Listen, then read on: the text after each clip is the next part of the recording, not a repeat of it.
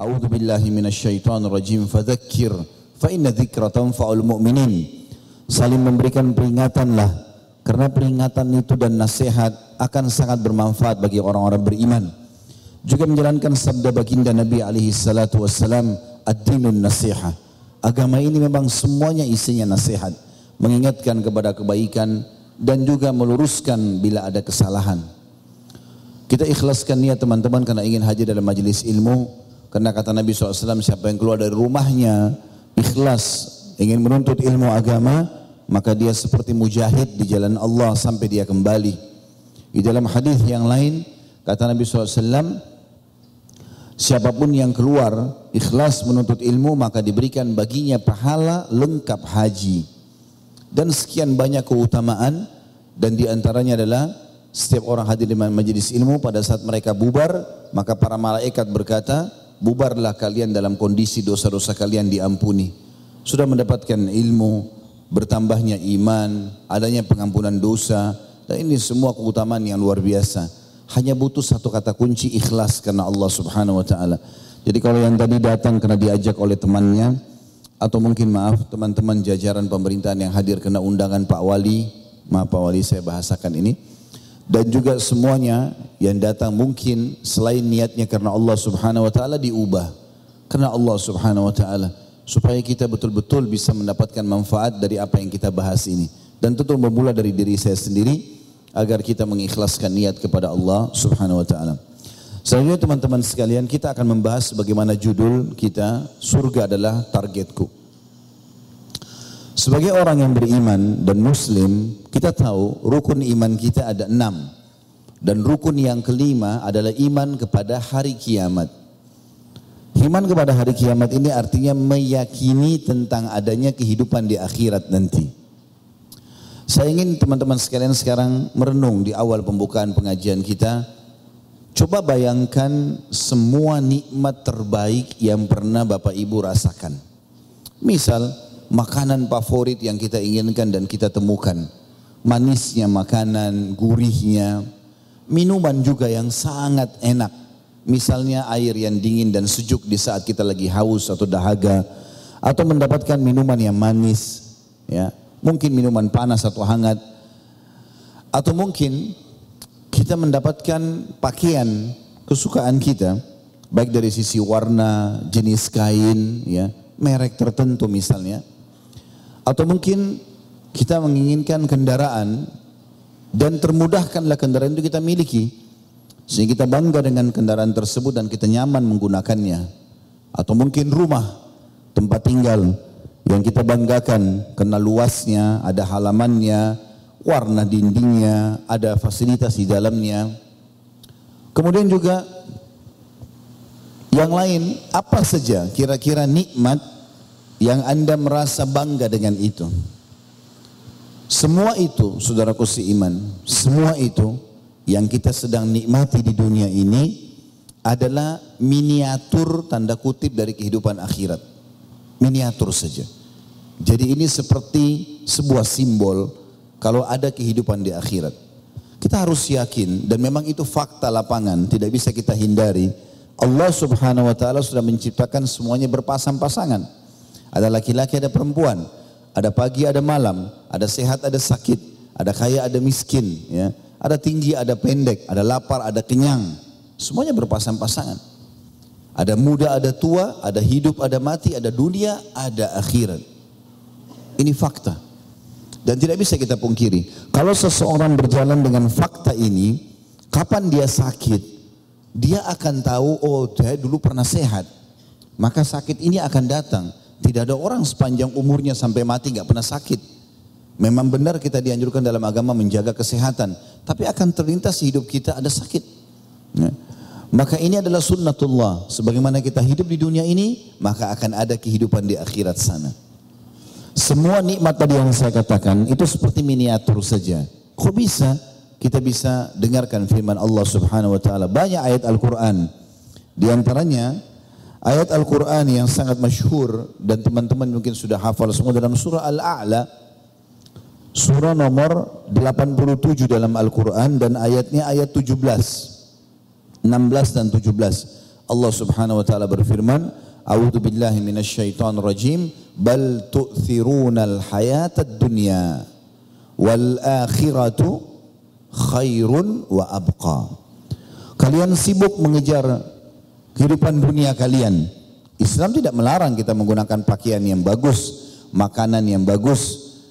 Apa saja prestasi dunia ini seorang muslim diperintahkan untuk mengejar yang terbaik.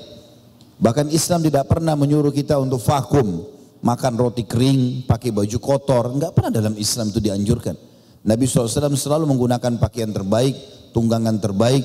Bahkan beliau memiliki banyak sekali pelayan-pelayan yang melayani beliau dari kalangan sahabat.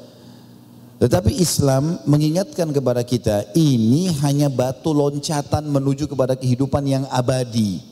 Ada kehidupan akhirat. Allah mengatakan kalian sibuk mengejar urusan dunia kalian. Padahal sebenarnya ada kehidupan akhirat Allah sebutkan dua sifatnya. Khairun wa abqa. Khair artinya jauh lebih baik. Jadi kalau kita dapat makanan tadi enak di dunia, di sana akan ada makanan lebih enak lagi. Kalau kita dapat minuman yang enak di dunia, kita akan dapat minuman lebih enak lagi. Pakaian, tempat tinggal, transportasi, apa saja, semuanya di sana yang terbaik. Sebagaimana nanti ke depannya kita akan jelaskan dan gambarkan bagaimana surga yang sedang dijanjikan untuk kita itu. Dan setiap orang di antara kita sebenarnya sedang berjalan menuju ke liang lahatnya masing-masing. Tinggal tunggu siapa duluan yang akan kembali ke alam akhirat sana. Allah juga sebutkan saudaraku seiman, di dalam surah Ad-Duha, surah nomor 93 ayat 4. Dan kita sudah hafal juga ini. Nabi SAW dihibur oleh Allah Subhanahu wa taala dengan firman-Nya, "Walal akhiratu khairum khairul minal ula." Walal akhiratu khairun laka minal ula. Dan ketahuilah kehidupan akhiratmu yang jadi target itu hai Muhammad yang kau berbuat di dunia ini untuk mendapatkan nanti di sana, kau sedang berjalan menuju ke sana, jauh lebih baik daripada kehidupannya di dunia. Dan Allah memastikan kalau kehidupan dunia akhirat ini memang ada dan memang ini pasti terjadi. Sebagaimana kita ada di dunia, kita juga akan ada di akhirat. Allah mengatakan dalam surah Al-Lail, surah nomor 92 ayat 13, A'udzu billahi minasyaitonir rajim wa inna lana lal akhirata wal ula. Ketahuilah kami menciptakan akhirat itu ada dan juga ada dunia. Berarti ada kehidupan yang sedang kita menuju ke sana. Kalau seseorang di antara kita saudaraku seiman, dia misalnya berpikir kuburan itu adalah batu nisan dan tanah. Itu secara kasat mata. Tapi yang sebenarnya adalah ada kehidupan alam barzah. Kalau teman-teman menghafal doa ini, doa kalau kita lagi sholat jenazah, ada empat kali takbir. Takbir pertama kita membaca Al-Fatihah saja tanpa ifita dan surah. Takbir kedua kita membaca salawat kepada Nabi SAW. Takbir ketiga mendoakan si mayit. Dan takbir keempat kita bisa mendoakan diri kita. Tapi takbir ketiga ini di antara doanya, Allahumma rzukhu daran khairan min darihi. Ya Allah karuniakan dia tempat tinggal lebih baik daripada tempat tinggalnya di dunia. Kita doakan si mayit yang baru mau diantar ke alam barzah ke kuburan. Warzuku ahlan khairan min ahlihi. Karuniakan dia keluarga lebih baik daripada keluarganya di dunia. Warzukhu jaran khaira min jiranihi. Dan karuniakan juga ya, berikan dia tetangga lebih baik daripada tetangganya di dunia. Makanya seorang muslim dikubur bersama dengan muslim karena berharap mendapatkan tetangga yang terbaik. Jadi ada kehidupan di sana. Ada kehidupan. Jadi dunia ini kayak miniaturnya ya. Tapi kalau kita bicara tentang surga, karena di akhir cuma ada surga dan neraka, maka semua nikmat akan ada di surga, tapi di sana jauh lebih berlipat ganda sebagaimana akan kita pelajari nanti. Begitu juga dengan semua hal yang Bapak Ibu tidak sukai. Sakit, gangguan orang, apa sajalah. Mungkin yang terlintas di hidup kita pernah yang tidak baik atau tidak nyaman. Maka itu miniatur siksaan di akhirat bagi pelanggar-pelanggar. Ya, ada orang subhanallah dengan diingatkan melalui lisan dia bisa dengar. Ada orang memang nggak bisa harus diproses secara hukum. Baru dia mau sadar. Kalau hanya nasihat lisan tidak bisa. Maka ada hukuman yang Allah ancamkan dengan neraka. Tentu tidak sedang kita bahas masalah neraka, tapi yang jelas kita sedang membahas nikmat yang sangat besar. Karena Nabi SAW menyuruh kita agar mendahulukan penyampaian motivasi positif ya daripada ancaman. Bapak Ibu kalau mau anaknya sholat, keluarganya sholat, istrinya tutup aurat atau yang selain daripada itu, maka dahulukan motivasi. Jadi misal kita membaca keutamaan sebuah ibadah, itu lebih diutamakan dalam agama daripada kita bacakan ancamannya. Daripada kita mengatakan, nak kalau kau tidak sholat masuk neraka, lebih baik kita bacakan orang sholat itu dapat ini, dapat itu, ya disebutkan keutamaan. Maka yang diperintahkan dalam agama motivasi. Kata Nabi SAW, Bashiru wa la tunafiru. Sampaikan berita gembira dan jangan buat orang lari. Wa yassiru wa la tu'assiru. Mudahkan dan jangan persulit. Banyak orang subhanallah mungkin disampaikan dalam ceramah penuh dengan ancaman dan ancaman. Ini sebenarnya harusnya adanya motivasi. Bagaimana orang berbuat amal. Nabi SAW menyuruh kita beramal. Sholatlah, sholat itu dapat ini, dapat itu, dapat ini, dapat itu. Sedekahlah, dapat ini, dapat itu. Dan memang kita diperintahkan begitu. Bagaimana Bapak Ibu sebelum melakukan satu jenis ibadah, kalau mau rajin sederhana. Bisa Bapak Ibu bilang, Ustaz saya ingin rajin sedekah, saya ingin rajin bakti sama orang tua, saya ingin rajin berderma, saya ingin rajin melakukan banyak perbuatan. Maka saran saya cuma satu, baca keutamaannya. Dalam ceramah biasanya dikatakan fadilahnya. Fadilah sholat, fadilah puasa, fadilah ini dan itu. Ini semua teman-teman sekalian akan sangat memotivasi kita untuk mengerjakan ibadah tersebut. Allah subhanahu wa ta'ala membeli jiwa orang-orang beriman dan harta mereka untuk mendapatkan akhirat sana. Akhirat ini penentuannya dunia ini teman-teman sekalian. Apa yang Bapak Ibu tanam di sini kita akan panen di sana. Ya. Allah berfirman dalam Al-Quran, kita bisa renungi At-Taubah ayat 111. A'udhu billahi minasyaitan rajim. Inna Allah ashtara minal mu'minina anfusam wa amwalum bi anna lahumul jannah. Sesungguhnya Allah membeli dari orang-orang beriman jiwa dan harta mereka dan itu akan dibalas ya dengan surga. Maka Allah Subhanahu wa taala memotivasi kita untuk bisa melakukan atau mengejar akhirat dengan urusan-urusan dunia kita. Apa pun yang kita lakukan di sini untuk akhirat, untuk akhirat, gitu ya. Bakti sama orang tua karena akhirat, membantu orang karena akhirat, ya. Semua yang kita lakukan dengan fisik kita, tenaga kita, dan juga harta, semua itu targetnya untuk mendapatkan yang terbaik di akhirat. Ya. Begitu juga dengan penyampaian Nabi Shallallahu Alaihi Wasallam tentang motivasi agar kejar akhirat ini. Karena orang kalau targetnya akhirat teman-teman beda sekali. Karena dia tahu, oh ini saya bantu dia karena ada pahalanya. Dan Islam memang suruh begitu ya. Kalau ada di antara kita teman-teman selalu mau bantu orang, tapi berpikir dia bayar saya berapa nih. Ya. Maka kalau orang itu tidak bayar, dia tidak akan bantu. Tapi kalau orang pikirannya akhirat berbeda. Selalu target yang terbaik. Saya kata Nabi SAW, engkau mengangkatkan, engkau membantu saudaramu muslim atau seseorang naik ke tunggangannya, sedekah. Engkau ya membantu mengangkatkan barangnya ke kendaraannya tunggangannya sedekah. Senyum dengan saudara muslim sedekah. Semuanya pahala dan dianjurkan untuk itu. Walaupun kita boleh menerima imbal dunia, tapi bukan menjadi target utama. Kapan kita ikhlas teman-teman, tulus mengejar akhirat, kita akan selalu melalui suka duka kehidupan ini dengan sangat nyaman. Saya kasih contoh, kalau orang pergi haji, Kapan niatnya ikhlas karena Allah. Kita pergi ke sana 9 jam atau 10 jam naik pesawat. Biayanya besar. Tinggal di kemah, di Mina, di Arafah, di Muzdalifah dengan panas. Banyak suka dukanya gitu kan. Mungkin kita sakit, mungkin dirawat, mungkin segala macam. Tapi orang kalau ikhlas pulang ditanya mau haji lagi enggak? Jawabannya pasti mau. Karena dia tahu ini semua yang dia kejar adalah urusan akhiratnya. Kalau ada orang terzalimi di muka bumi ini dan dia yakin tentang kehidupan akhirat, dia coba ikhtiar untuk mengambil haknya. Tapi kalau dia tidak bisa, oh dia tahu ada urusan akhirat. Sampai Nabi SAW ingatkan dalam sebuah hadis Bukhari Muslim, siapa yang punya permasalahan dengan saudaranya, selesaikan di dunia ini. Sebelum datang akhirat, tidak ada lagi transaksi jual beli. Tidak ada lagi dirham dan dinar. Kata para sahabat, ya Rasulullah, lalu di akhirat apa nanti?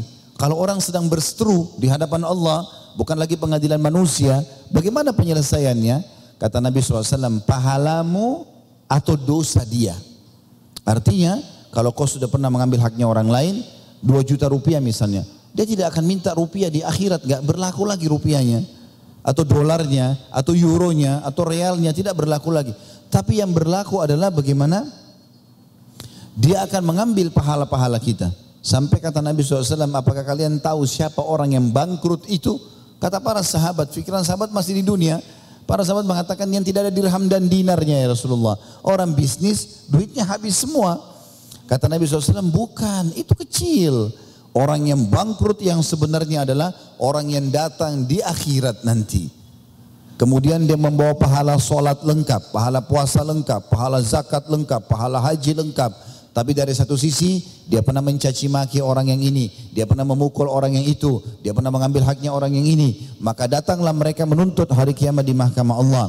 Maka diberilah pahala-pahala dia. Solatnya, zakatnya semua dibagi-bagi kepada orang yang punya hak atas dia di dunia. Kata Nabi SAW, fa'in funiyat hasanatu. Kalau sudah habis pahala-pahala dia, masih ada nuntut, ukhida min sayyatihim Diambillah dari dosa-dosa orang yang masih nuntut dibebankan pada dia. Rugi sekali. Bukan dia yang berzina, bukan dia yang riba, bukan dia melakukan pelanggaran, tapi dia harus menanggung itu hanya karena dia tidak menjaga hubungan sama manusia selama di dunia. Makanya Nabi SAW ingatkan, ini masalah motivasi akhirat besar sekali dalam agama. Kata beliau dalam hadis diriwayatkan oleh Hakim dan Tirmidzi, "Man khafa ulaj." Siapa yang punya takut terhadap akhirat, dia tahu ada kehidupan dan kebangkitan di sana, maka dia akan berangkat di permulaan malam. Artinya bersegera, tidak nunggu nanti tua baru ke masjid, tidak nunggu nanti tua baru pakai jilbab, tapi dari awal dia sudah mengerjakan itu. Wa man ulaja balagal manzil dan siapa yang jalan di awal malam dia akan sampai ke rumahnya atau targetnya. Ala inna silatallahi ghaliyah. Ketahuilah balasannya Allah itu barang dagangannya Allah mahal sekali. Ala inna silatallahi jannah. Karena balasan Allah itu adalah surga. Nabi SAW pernah ditanya oleh seorang sahabat, Ya Rasulullah, duluni ala amalin, idha amiltuh dakhaltul jannah. Ya Rasulullah tunjukkan tolong aku amalan kalau aku kerjakan aku bisa masuk surga nanti di akhirat. Faqala an ta'budallaha wa la tusyriku bihi syai'a. Kamu sembahlah Allah itu Yakini tidak ada pencipta kecuali Allah subhanahu wa ta'ala dan jangan menyekutukannya. Jangan pernah ikut sertakan Allah dengan makhluk. Ya. Karena memang teman-teman sekalian coba pikirkan baik-baik. Tidak ada Tuhan selain Allah. Cara merenunginya secara akal. Coba datangkan semua Tuhan yang dianggap oleh orang-orang yang belum beriman kepada Allah. Ya, seperti misalnya para penyembah patung. Uniknya patung-patung yang disembah ini dia yang pahat, dia yang ukir, dia yang berikan warna, dia yang berikan nama, dia yang memikulnya ke tempat yang dia ingin sembah. Lalu kalau rusak dia juga yang perbaiki, lalu dia panggil Tuhan. Ya. Ini sangat luar biasa. Makanya fase Mekah orang-orangnya cerdas. Abu Jahal, Abu Lahab itu saudagar-saudagar kaya raya semua. Tapi dijuluki dengan masa jahiliyah. Kenapa? Karena mereka masih sembah patung. Patung dia sendiri yang buat lalu dia panggil namanya lalu dia anggap Tuhan. Begitu juga orang yang menyembah pohon dianggap keramat. Apalah bintang-bintang, gunung, segala macam.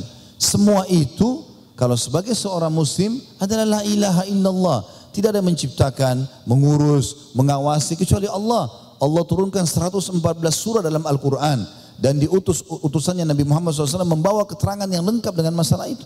Allah menantang banyak siapa yang menciptakan selain Allah. Datangkan bukti-buktinya. Kita juga bisa lihat bagaimana kebenaran Allah SWT dari hukum syariatnya. Mana halal, mana haram. Semuanya yang halal yang diperintahkan maslahat. Jujur, amanah, tanggung jawab, bakti sama orang tua, berbuat baik sama orang lain, menjenguk orang sakit, segala macam hal. Dan diberikan keutamaan-keutamaan. Begitu juga dengan yang dilarang. Gak boleh bohong, gak boleh dusta, gak boleh uh, gunjing, gak boleh fitnah, gak boleh ngambil haknya orang lain, gak boleh kasar segala macam. Dan ada ancaman-ancamannya agama yang diturunkan oleh Allah Subhanahu wa agama yang benar karena semuanya mengajarkan pada kebaikan dan melarang dari kemungkaran atau kesalahan-kesalahan. Nabi SAW mengatakan mau masuk surga sederhana, sembah Allah jangan syirik. Syirik artinya mempernerkan Allah dengan makhluk. Seperti orang menyembeli kepada selain Allah ya. Sudah banyak peringatan-peringatan di negara kita ini harus kita hati-hati. Ya, orang-orang sengaja pergi ke lautan, sembeli, melempar kambing, melempar sapi ke sana. Kalau dia sembeli dia berikan kepada anak yatim, orang miskin, masuk akal. Tapi diberikan kepada lautan untuk apa? Dengan alasan penjaga lautan. Tidak ada yang menjaga ini kecuali Allah Subhanahu wa taala. Kita harus tahu ilmu tauhid, pengesahan Allah itu harus ada. Penanaman ini dalam oleh Nabi SAW di Mekah 13 tahun. 13 tahun teman-teman belum ada perintah jihad. Belum ada perintah puasa Ramadan. Puasa Ramadan di tahun 2 Hijriah. Belum ada perintah haji. Belum ada perintah yang lain. Yang ada sholat itu pun di tahun 10 dari masa kenabian di Mekah. Setelah kejadian Isra dan Mi'raj. Itu kan itu baru turun perintah lima, lima wajib waktu sholat. Sebelumnya penanaman tauhid. Nabi SAW bilang, yakinlah ucapkan dengan lisanmu Ya, fikirkan dengan akalmu, yakini dengan hatimu, la ilaha illallah, tidak ada yang menciptakan, mengurus, mengawasi semua di langit dan di bumi ini kecuali Allah, maka kau akan beruntung. Itu yang ditanamkan, maka lahirlah kadar-kadar umat seperti Abu Bakar, Umar, Uthman, Ali, dan sahabat-sahabat Nabi yang lain akhirnya memperjuangkan agama dan sampai kepada kita. Kata kunci pertama masuk surga kata Nabi SAW itu. Kemudian beliau mengatakan waktu kimas salah. Engkau mendirikan solat yang diperintahkan. Wa tu'tiyaz zakatil mafruda. Dan engkau mengeluarkan zakat yang diperintahkan. Wa tasuma Ramadan. Dan engkau puasa Ramadan. Faqala walladhi nafsi biyadi. La azidu ala hadha syai'an abadan wala anqusu. Maka orang itu bilang kalau begitu ya Rasulullah. Demi Allah saya tidak akan tambah dan ngurangin. Saya akan kerjakan apa yang anda sampaikan itu. Qala man sarrahu an yandura ila rajuli min ahli jannah falyandur ila hadha. Siapa yang ingin melihat penghuni surga, ini orangnya.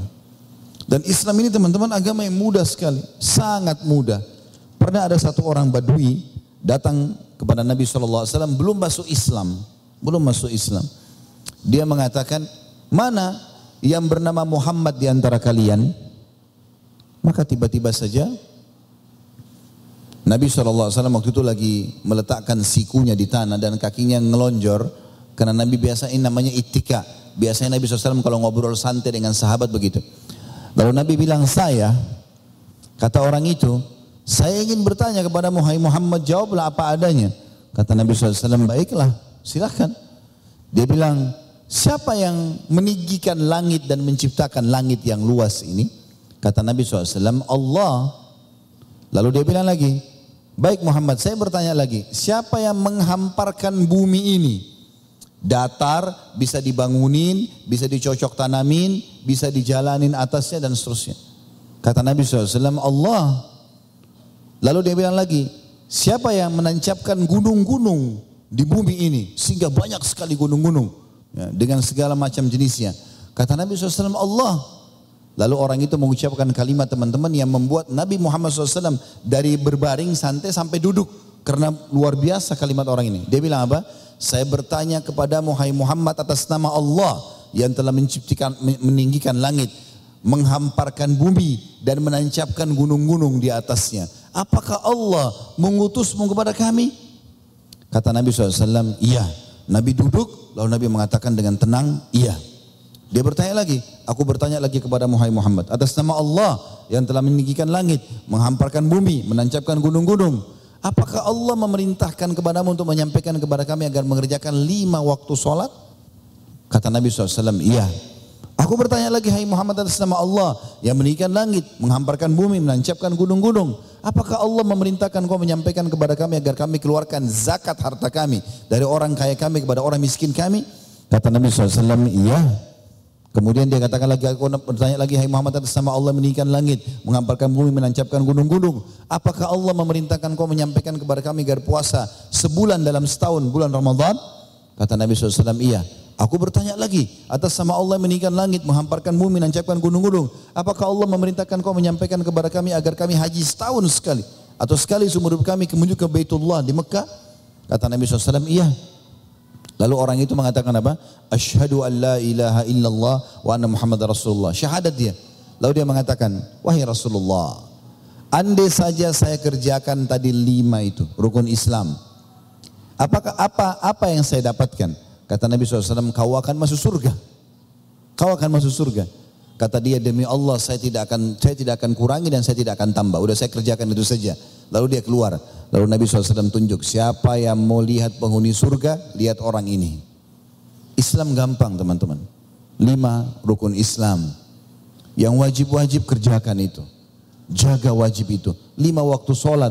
Bapak ibu hanya punya punya waktu 24 jam Allah kasih kita waktu. Satu jam ada 60 menit, satu menit ada 60 detik. Allah minta lima waktu sholat ini seperti orang absen. Subuh, cuma dua rakaat, lima menit. Tuhur, asar, maghrib, isya. Kita seperti sedang absen. Iya saya ada. Dan di antara sholat ini pembersihan dosa di antara keduanya. Kata Nabi SAW antara sholat dengan sholat selanjutnya pembersihan dosa-dosa. Ada kesalahan bisa diampuni. Gitu. Ringan sekali. Zakat setahun sekali dikeluarkan. Itu pun kalau mencapai syaratnya. Haul dan nisab. Masa setahun harta itu disimpan dan juga nisab. Ada kadarnya 85 gram emas. Kalau tidak ini maka tidak wajib keluarkan zakat. Kemudian puasa Ramadan juga setahun sekali. Dari 12 bulan Allah kita kasih kita waktu. Ini teman-teman kalau badan kita ini mesin udah rusak ini. Masuk panas, masuk dingin, masuk manis, masuk asam. Kadang-kadang kita sudah mau tidur pun masih melakukan itu. Dalam setahun butuh istirahat. Ini kalau mesin harus diservis. Mobil ini diservis. Ramadan itu servis badan diistirahatkan dulu, baru kita pakai lagi 11 bulan ke depan. Cuma setahun sekali.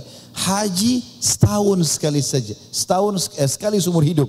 Bagi yang mampu yang kedua, yang ketiga sudah sunnah hukumnya. Boleh berulang-ulang tapi yang wajib cuma sekali. Setelah itu masuk surga. Nggak ada yang sulit dalam agama Islam. Kita tidak boleh persulit agama Islam sehingga kesannya sangat menakutkan. Ya. Saya berapa kali bimbing umroh dan haji, kemudian ada jemaah saya mengatakan, Ustadz, Memang begini panduan dalam Islam. Saya bilang iya. Kok mudah sekali ya? Kesan dia saya dulu waktu umrah sebelumnya susah sekali. Kayak harus ada ini, ada itu, ada ini. Loh saya bilang ini Islam. Rukun umrah, rukun haji ada. Bapak ibu kerjakan, ikhlaskan niat, uangnya halal diterima. Seorang muslim harus yakin dengan itu. Kalau bapak ibu lakukan ibadah-ibadah sunnah, duhanya, qobliyah, ba'diyah, sholat malam, tahiyat masjid, wudhu, taubat, itu tambahan. Lebih bagus lagi kalau kita menambah. Tapi yang wajib-wajib sudah aman sebenarnya. Jadi surga itu bukan hal yang berat untuk bisa kita dapatkan. Asal kita mau saja. Nabi Muhammad SAW juga bersabda. Di dalam hadis yang masyhur, suatu hari surga dan neraka pernah meminta. Surga berkata, ya Tuhanku, buah-buahku telah ranum, sungai-sungaiku telah mengalir, dan aku telah rindu kepada wali-waliku maka antarlah mereka ke tempatku. Jadi teman-teman sekalian surga dan neraka sudah diciptakan ya. Sudah ada, bahkan jauh sebelum kita manusia diciptakan. Kita perlu tahu kita ini manusia, makhluk terakhir yang Allah ciptakan. Sebelum kita sudah ada jin, sudah ada hewan-hewan. Jadi kalau ada manusia sekarang meneliti mengatakan ini hewan fosilnya dari sekian miliar tahun yang lalu. Itu bisa benar. Karena Nabi Adam alaihissalam waktu diciptakan malaikat sudah ada. Jin sudah ada, iblis itu dari jin. Yang tidak mau sujud sudah ada. Bahkan di muka bumi sudah ada hewan-hewan, sudah ada semua ini. Ini semua yang kita pakai teman-teman fasilitas air bukan air baru. Air yang sama saja. Air ini dengan musim panas dia menguap ke atas lalu difilter di awan turunlah dia setelah itu lagi kembali. Alam. Makanya Nabi SAW kalau turun hujan mengatakan air ini baru turun dari rahmat Tuhannya. Lalu beliau sengaja membasahkan kepalanya dengan air hujan itu. Artinya semua ini sudah ada. Dan kita makhluk terakhir. Termasuk yang awal-awal Allah ciptakan adalah surga dan neraka. Begitu disebutkan dalam hadis Bukhari. Allah SWT ciptakan surga lalu menurut Jibril datang melihatnya. Lalu ditanya, hai Jibril bagaimana pendapatmu? Jibril sendiri malaikat yang sangat sempurna, pimpinan para malaikat mengatakan, Ya Allah, tidak ada seorang hamba pun yang mendengar saja. Belum melihat, kecuali pasti berangan-angan masuk surga.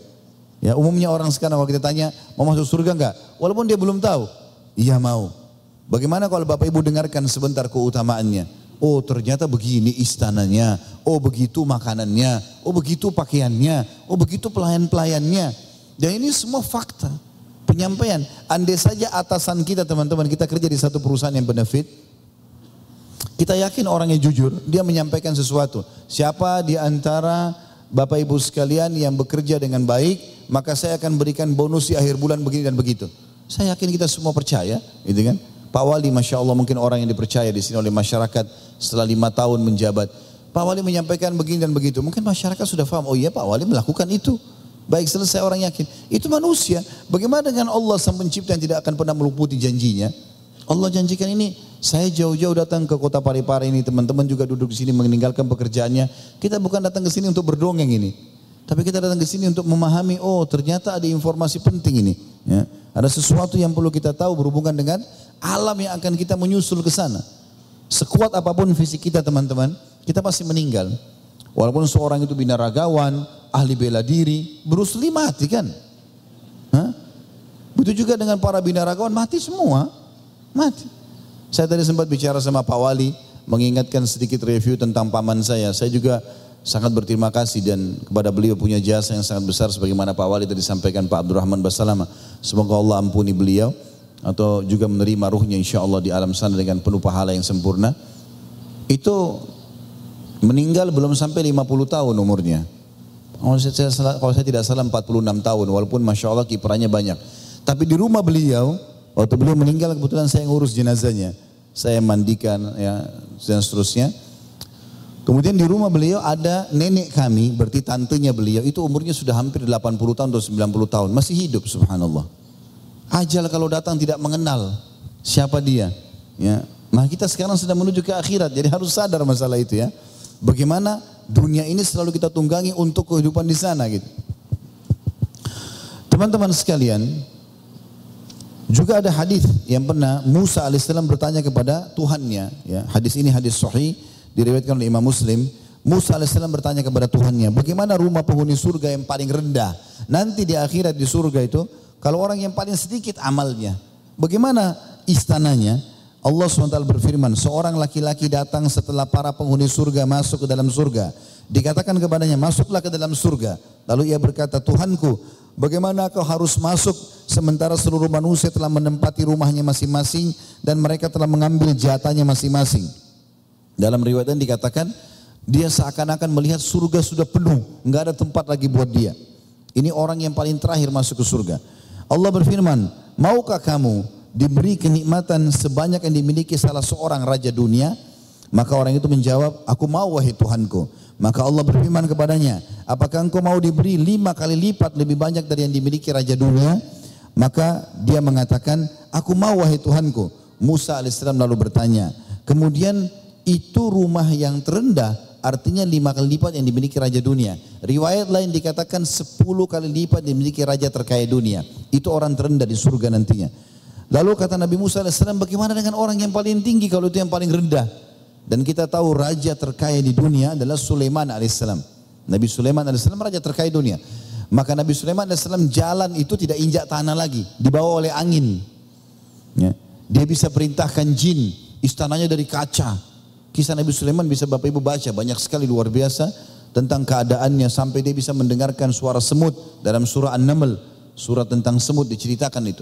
Nabi Sulaiman alaihissalam ya pernah satu kali jalan dibawa oleh angin. Di, ada satu masyarakatnya bilang, Maha suci Allah yang telah memberikan anaknya Daud kekuasaan ini. Rupanya angin bawa suaranya orang itu ke Nabi Sulaiman di atas. Lagi terbang dia. Jadi sudah biasa lewat itu terbang dengan dibawa angin gitu. Maka Nabi Sulaiman turun lalu berkata kepada orang itu, kebetulan itu petani, apa yang kau ucapkan tadi? Rupanya dia sempat takut jangan sampai Sulaiman AS marah. Dia bilang saya cuma bilang maha suci Allah subhanallah yang telah memberikan anaknya Daud kerajaan ini. Kata Nabi Sulaiman alaihissalam ketahuilah awal potongan lisanmu tadi kata-katamu itu maha suci Allah itu akan kekal sampai di surga. Tapi yang kau ucapkan potongan keduanya kerajaan anaknya Daud akan hilang dengan meninggalnya saya. Nabi Sulaiman alaihissalam punya kerajaan sangat besar luar biasa gitu. Sampai Ratu Balkis masuk Islam gara-gara kagum lihat istananya gitu kan terbuat dari kaca. Banyak diceritakan dalam surah An-Naml surah Al-Qasas. Bapak Ibu bisa kembali. Ringkas ceritanya orang yang paling sedikit amalnya di dunia dia akan memiliki minimal 10 kali lipat raja terkaya dunia. Sulaiman alaihissalam itu di surga. Bagaimana dengan orang yang sibuk setiap hari dengan ibadah-ibadah? Dia akan mendapatkan sesuatu yang sudah tidak bisa digambarkan. Kata kata Musa alaihissalam bagaimana dengan istana tertingginya? Kalau begitu kata Allah subhanahu wa taala Itulah orang-orang yang aku tanamkan kemuliaan mereka dengan tanganku sendiri dan aku sendiri yang akan membalasnya. Aku janjikan buat mereka yang belum pernah mata lihat, belum pernah telinga dengar dan belum pernah terlintas dalam hati manusia. Sama sekali tidak pernah terlintas dalam hati manusia. Teman-teman sekalian kita sebagai orang muslim juga harus bangga kalau kita ini akan menjadi orang yang pertama masuk dalam surga nanti. Dengarkan hadisnya Kata Nabi SAW dalam hadis Bukhari Muslim, Nahnul akhiruna wa nahnus sabikuna yaumal qiyamah. Kitalah manusia atau umat terakhir menjelang hari kiamat ini dan kitalah yang paling awal nanti di akhir kiamat. Ya e, baida anna kulla ummatin utiyat kitab min qablina wa utina min ba'dihim. Ya, Mereka diberikan kitab sebelum kita dan kita diberi kitab sesudah mereka. Cuma saja mereka diberikan kitab sebelum kita dan kita sudah diberikan kitab sesudah mereka. Dan kata Nabi SAW, surga diharamkan untuk nabi-nabi sampai aku masuk dan diharamkan untuk umat-umat sampai kalian masuk. Ya. Dan kata Nabi SAW, sesungguhnya, ya sesungguhnya setiap umat sebelum kalian berharap berharap menjadi kalian karena kalian adalah umat yang terbaik. Ini juga satu karunia yang luar biasa. Kalau kita hidup di zaman Nabi, du, Nabi Daud, Nabi Sulaiman, kita juga kalau beriman masuk surga. Tapi tidak seperti keadaan kita dengan umat Muhammad SAW. Ini keutamaan tersendiri. Juga teman-teman sekalian, ya, keutamaan yang lain adalah dikatakan awal umat ini yang masuk ke dalam surga akan terbang melalui sirat menuju ke surga seperti bulan purnama di malam Lailatul Qadar, cahaya terang sekali. Kemudian datang setelahnya seperti bintang-bintang di langit. Mereka tidak akan buang air kecil, mereka tidak akan buang air besar di, di surga itu. Mereka tidak akan meludah, mereka tidak akan lagi beringus. Sisir mereka dari emas, ya rambut eh, minyak wangi mereka dari kasturi dan bakaran-bakaran dupa mereka dari al-uluwa. Uluwa ini kayu-kayu yang wangi. Dan istri-istri mereka atau pasangan mereka dari para bidadari, akhlak mereka satu. Mereka akan dibangkitkan seperti dengan poster ayah mereka Adam. Ya. Jadi perlu saya titik beratkan teman-teman, kalau seandainya ada orang di antara kita merasa dirinya, oh saya kok pendek ya, oh saya kok jelek ya, ini semua hanya di dunia teman-teman. Di akhirat sudah berbeda, berubah semuanya.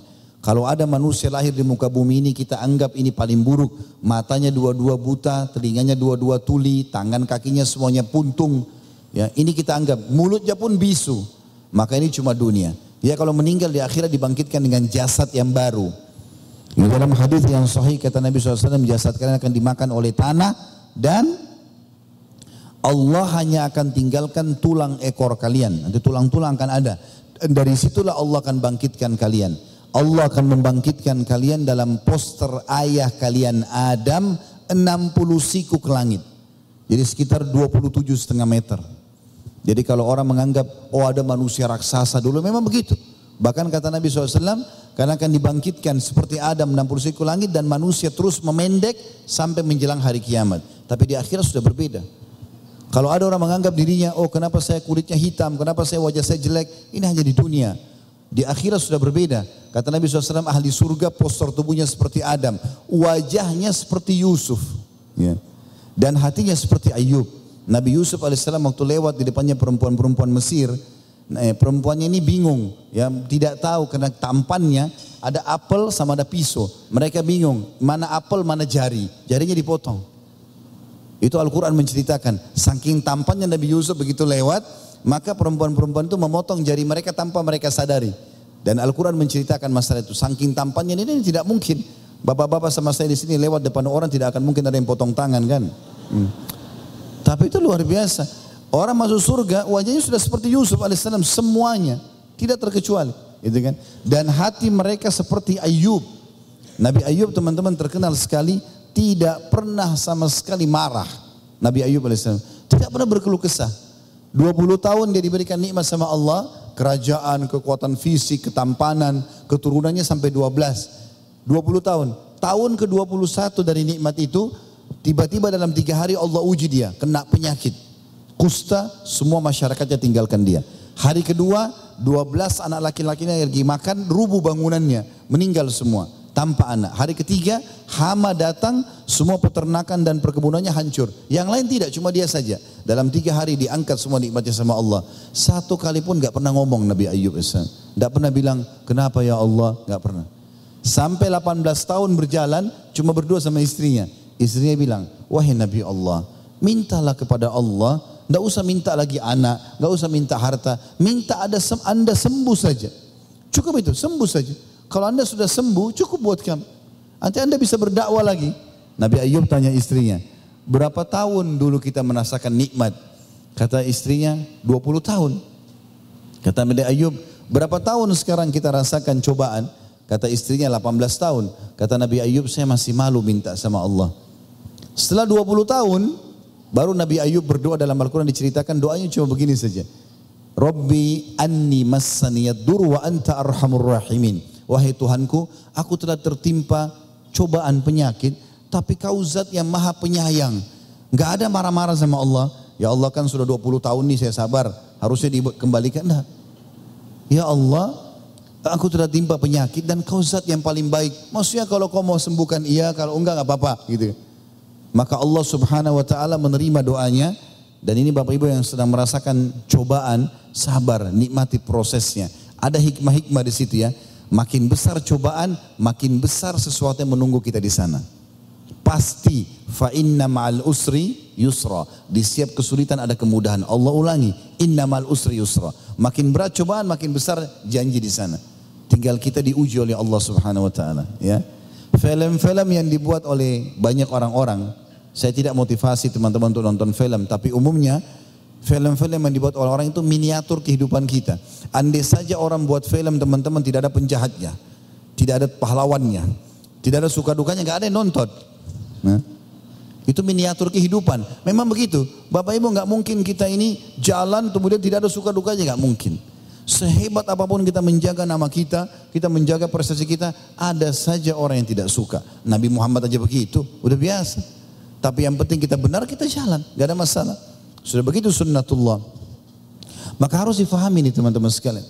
Nabi Ayub alaihissalam kena sabar, akhirnya Allah kasih dia. Apa yang dikasih? Setelah 20 tahun dapat nikmat, 20 tahun Allah uji, tahun pertama di tahun 41-nya, ya, maka Allah kembalikan semua dalam tiga hari. Hari pertama, Allah sembuhkan penyakitnya.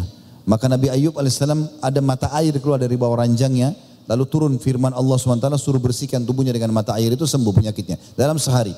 Tersebar berita di seluruh masyarakatnya Ayub sudah sembuh. Orang semua pada datang mengucapkan selamat. Sembuh. Dan kulitnya lebih baik daripada 20 tahun yang lalu. Kemudian hari kedua masyarakatnya yang pada datang ini bawa-bawain harta. Ada yang bawa unta, ada yang bawa sapi, ada yang bawa kambing, ada yang hibahkan kepada dia kebun-kebun. Dalam dua hari saja harta terkumpul lebih banyak daripada hartanya 20 tahun yang lalu. Dan hari ketiga istrinya hamil dan melahirkan anak-anak kembar Allah kasih 24 orang anak. Iya, tadinya 12 orang mati Allah ganti Allah mengatakan wa atainahu wa ahlahu wa mithlahum ma'ah dan kami balas Ayub itu kami berikan kepada dia ya kami kembalikan hartanya dan kami berikan keturunan dan kami dobelkan lipat gandakan karena kesabarannya Sabar itu sangat bagus, manfaatnya sangat besar sekali. Baik teman-teman sekalian, setelah memberikan gambaran tentang adanya kehidupan dunia dan akhirat ini, coba kita lebih dalam untuk melihat apa sih yang Allah janjikan di surga itu. Kita coba masuk teman-teman sekalian, poin demi poin, mudah-mudahan Allah mudahkan waktunya bisa saya selesaikan. Dimulai dengan pintu gerbangnya surga. Karena kita kalau mau lihat bangunan itu bagus atau tidak, biasanya dimulai dari pintu gerbang ya. Nggak mungkin rumah itu mewah lalu dia pakai pagar kayu misalnya atau bambu. Atau misalnya pagarnya mewah rumahnya di dalam biasa. Orang melihat seganjil. Biasanya mulai dari pintu gerbang ya. Pintu gerbang ini teman-teman sekalian sangat besar. Bukan lagi pintu gerbang seperti pintu-pintu biasa. Kalau kita biasa masuk misalnya melihat istana-istana raja, maka biasanya cirinya itu pintunya tinggi besar. Bahkan saya lihat beberapa kali istana-istana yang dibuat maka pintunya tuh mungkin manusianya kalau berdiri kecil sekali kelihatan karena besarnya. Menunjukkan kemewahan ya, kemegahan. Allah menyebutkan dalam Al-Quran banyak ayatnya di antara surah Sad ayat 50 sampai 51. A'udzu billahi minasyaitonir rajim. Jannati adnin mufattahatan lahumul abwab muttaqiina fiha yad'una fiha bifakihatin katsiratin wa syarab. Surga Aden yang akan dibukakan pintu-pintu gerbang buat mereka di dalamnya mereka bertelekan di atas dipan-dipan. Mereka akan bersantai-santai di atas ranjang-ranjang sambil meminta buah-buahan yang banyak dan minuman yang banyak di surga. Tentu ayat Al-Quran sering kali datang global. Kita dengarkan bagaimana penjelasan Nabi alaihi salatu wassalam. Kata Nabi SAW, fil jannati itu abwab. Surga itu terdiri dari delapan pintu. Bab minha yusammar rayyan di antara delapan pintu itu ada pintu namanya Rayyan. La yadkhuluha illa saimun. Tidak akan dimasuki kecuali orang-orang yang berpuasa. Artinya ada surga, ada pintu surga itu. Lalu dijelaskan di dalam hadis yang lain Barang siapa yang berinfak dengan sepasang unta atau kuda, maksudnya jantan betina, lalu dia infakkan, disuruh ternakkan supaya diperbanyak, nanti disedekahkan secara umum. Barang siapa yang berinfak dengan sepasang unta atau kuda, atau binatang lainnya, sapi, kambing, ayam, maka ia dipanggil dari pintu-pintu surga, wahai hamba Allah, pintu ini lebih baik.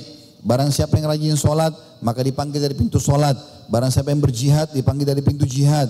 Barang siapa yang rajin sedekah dipanggil dari pintu sedekah. Barang siapa yang puasa dipanggil dari pintu rayyan. Abu Bakar radhiyallahu lalu berkata, "Wahai Rasulullah, apakah setiap orang dipanggil dari pintu-pintu itu tergantung amalnya?" Kata Nabi SAW, iya. Artinya amal mana yang menonjol, itu yang akan dipanggil dia nantinya. Jadi di pintu itu ada ikem istana di sana, dia akan masuk. Lalu Abu Bakar bertanya dengan pertanyaan yang cerdas. Ya Rasulullah, apakah ada orang yang masuk dari semua pintu itu? Kata Nabi SAW, iya dan aku berharap kau salah satunya. Kalau ada orang yang mengimbangi semua ibadahnya dia kerjakan sama rata bagusnya, maka dia akan punya di setiap pintu itu istana di dalamnya yang dia bisa nikmati. Luas pintu tersebut teman-teman dijelaskan banyak sekali hadisnya. Di antaranya adalah kata Nabi SAW, Inna ma baina mis'araini fil jannah la masiratu arba'ina sana. Ketahuilah, jarak antara dua daun pintu gerbang surga itu adalah perjalanan 40 tahun. Jadi bukan lagi teman-teman jaraknya 10 meter, 20 meter, tapi jaraknya luar biasa. Ini baru gambaran tentang ya pintu gerbang. Dan Nabi SAW menjelaskan dalam hadis lain riwayat Imam Ahmad, kalian adalah penyempurna 70 umat manusia. Dari awal diciptakan sampai kita sekarang, kita ini adalah umat yang ke-70. Kalian adalah umat yang terbaik dan termulia di sisi Allah. Dan ketahuilah jarak di antara dua pintu gerbang surga itu adalah 40 tahun dan pada hari itu nanti di hari kiamat akan dipenuhi oleh manusia-manusia. Dinukil dari Abu Syekh, ini guru dari Ibnu Qayyim rahimahullah mengatakan dinukil dari kisah Abdullah bin Gayyath dari Al-Fazari dia mengatakan setiap orang mukmin di surga akan memiliki empat pintu di istananya. Jadi istana dia masuk ada empat pintu di situ. Pintu pertama untuk tempat masuk tamu-tamunya. Baik dari penghuni surga ataupun dari kalangan malaikat. Pintu kedua tempat masuk istri-istrinya yang tidak lain adalah wanita-wanita yang bermata elok. Yang ketiga ditutup pintu ketiga adalah ditutup antara dirinya dengan penghuni neraka. Ia bebas membukanya kapan ia mau untuk melihat penghuni neraka agar ia merasakan betapa agungnya nikmat yang diterima. Jadi nanti kita di surga teman-teman kita bisa lihat penghuni neraka. Tapi kita tidak akan masuk ke dalamnya, kita cuma lihat supaya kita tahu oh ternyata berat sekali siksanya di sana gitu ya. Dan cukuplah hadis Nabi SAW yang berbunyi akan didatangkan hari kiamat nanti orang yang paling menderita di dunia. Selama 70 tahun hidupnya susah. Tapi ahli surga, ahli surga selalu ibadah kepada Allah. Didatangkan nanti pada hari kiamat dicelupkan satu celupan di surga, dikeluarkan. Lalu ditanya, pernah enggak kamu rasakan kesusahan selama ini? Maka dia mengatakan, tidak pernah sama sekali. Hilang dengan sekali celupan. Bagaimana dengan penghuninya? Lalu didatangkan orang yang paling nikmat di dunia, tapi ahli neraka. Dari lahir sampai meninggal dalam keadaan kafir. Tinggal di istana. Meninggal. Dimasukkan nanti di hari kiamat dalam neraka satu celupan dikeluarkan. Lalu ditanya, apa kau pernah rasakan nikmat selama ini? Dia bilang belum pernah. Hilang semua dengan sekali celupan di neraka itu surga kenikmatan abadi, neraka siksa yang abadi. Dan ini tidak boleh orang bermain-main dengan masalah ini. Harus tahu pilihannya untuk surga atau neraka adalah sekarang. Ya, bukan lagi ya, waktunya nanti. Nanti sudah penyesalan kalau orang tidak melakukan itu. Kemudian teman-teman sekalian, surga itu berada di langit, bukan di bumi ini. Kalau ada yang bertanya di mana surga itu? Ada di langit. Ibnu Qayyim rahimahullah menyebutkan dalam bukunya Hadil Arwah dan kebetulan memang buku ini yang sedang saya bedah sekarang diterjemahkan dalam bahasa Indonesia dengan tamasya ke surga maka disebutkan dalilnya bahwasanya ya itu ada di atas langit sana dari langit ini Allah ciptakan tujuh lapis yang Bapak Ibu lihat di atas kepala kita sekarang ini namanya langit pertama sama dunia Allah bilang dalam surah Al-Mulk alladzi khalaqa sab'a samawatin tibaqa. Allah menciptakan tujuh lapis langit. Satu, dua, tiga, empat, lima, enam, tujuh. Jadi kita ini di bawah langit ketujuh, ya. Di atas kepala kita ada langit tujuh. Dalam surah Naba Allah mengatakan sab'an shidada. Ada tujuh lapis langit yang kokoh gitu ya. Kata Nabi SAW perumpamaan bumi kalian dibandingkan dengan langit pertama di atas kepala kalian seperti cincin dibuang di padang pasir. Jadi kayak kita nggak ada nggak ada apa-apanya bumi ini. Kita juga kalau pelajari ilmu pengetahuan alam kita lihat bumi ini hanya seperti pasir dibandingkan bintang-bintang di langit. Miliaran jumlahnya semua itu berada di bawah langit pertama. Jadi tidak mustahil ada manusia yang bisa pegang langit dengan tangannya. Seperti itulah. Bahkan para ilmuwan ateis pun mengatakan itu. Dan kata Nabi SAW di atasnya ada langit kedua, besarnya langit kedua itu digabung antara langit pertama sama bumi, dua-duanya hanya seperti cincin dibuang di padang pasir.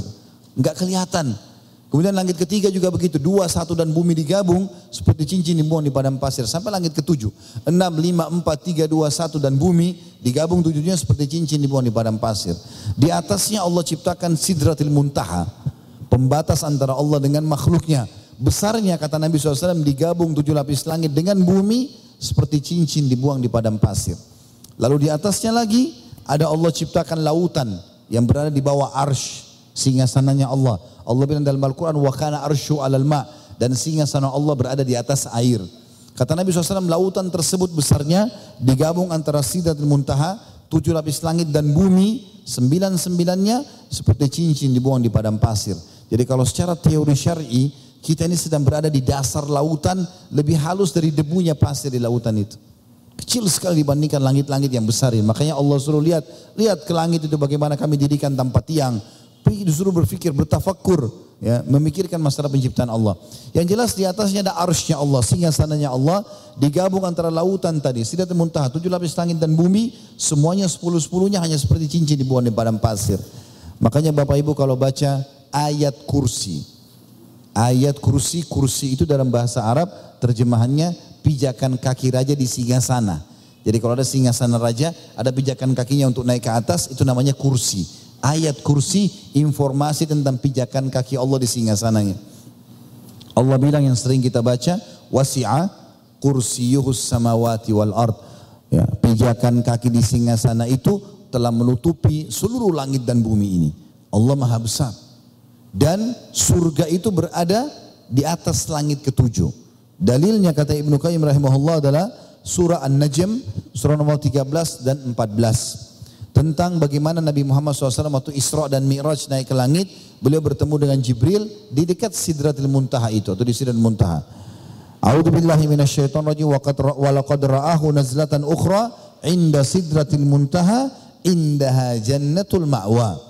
Sesungguhnya Muhammad telah melihat Jibril yang kedua kalinya, yang pertama kali tentu melihatnya di Garul di Darul apa di Gua Hira.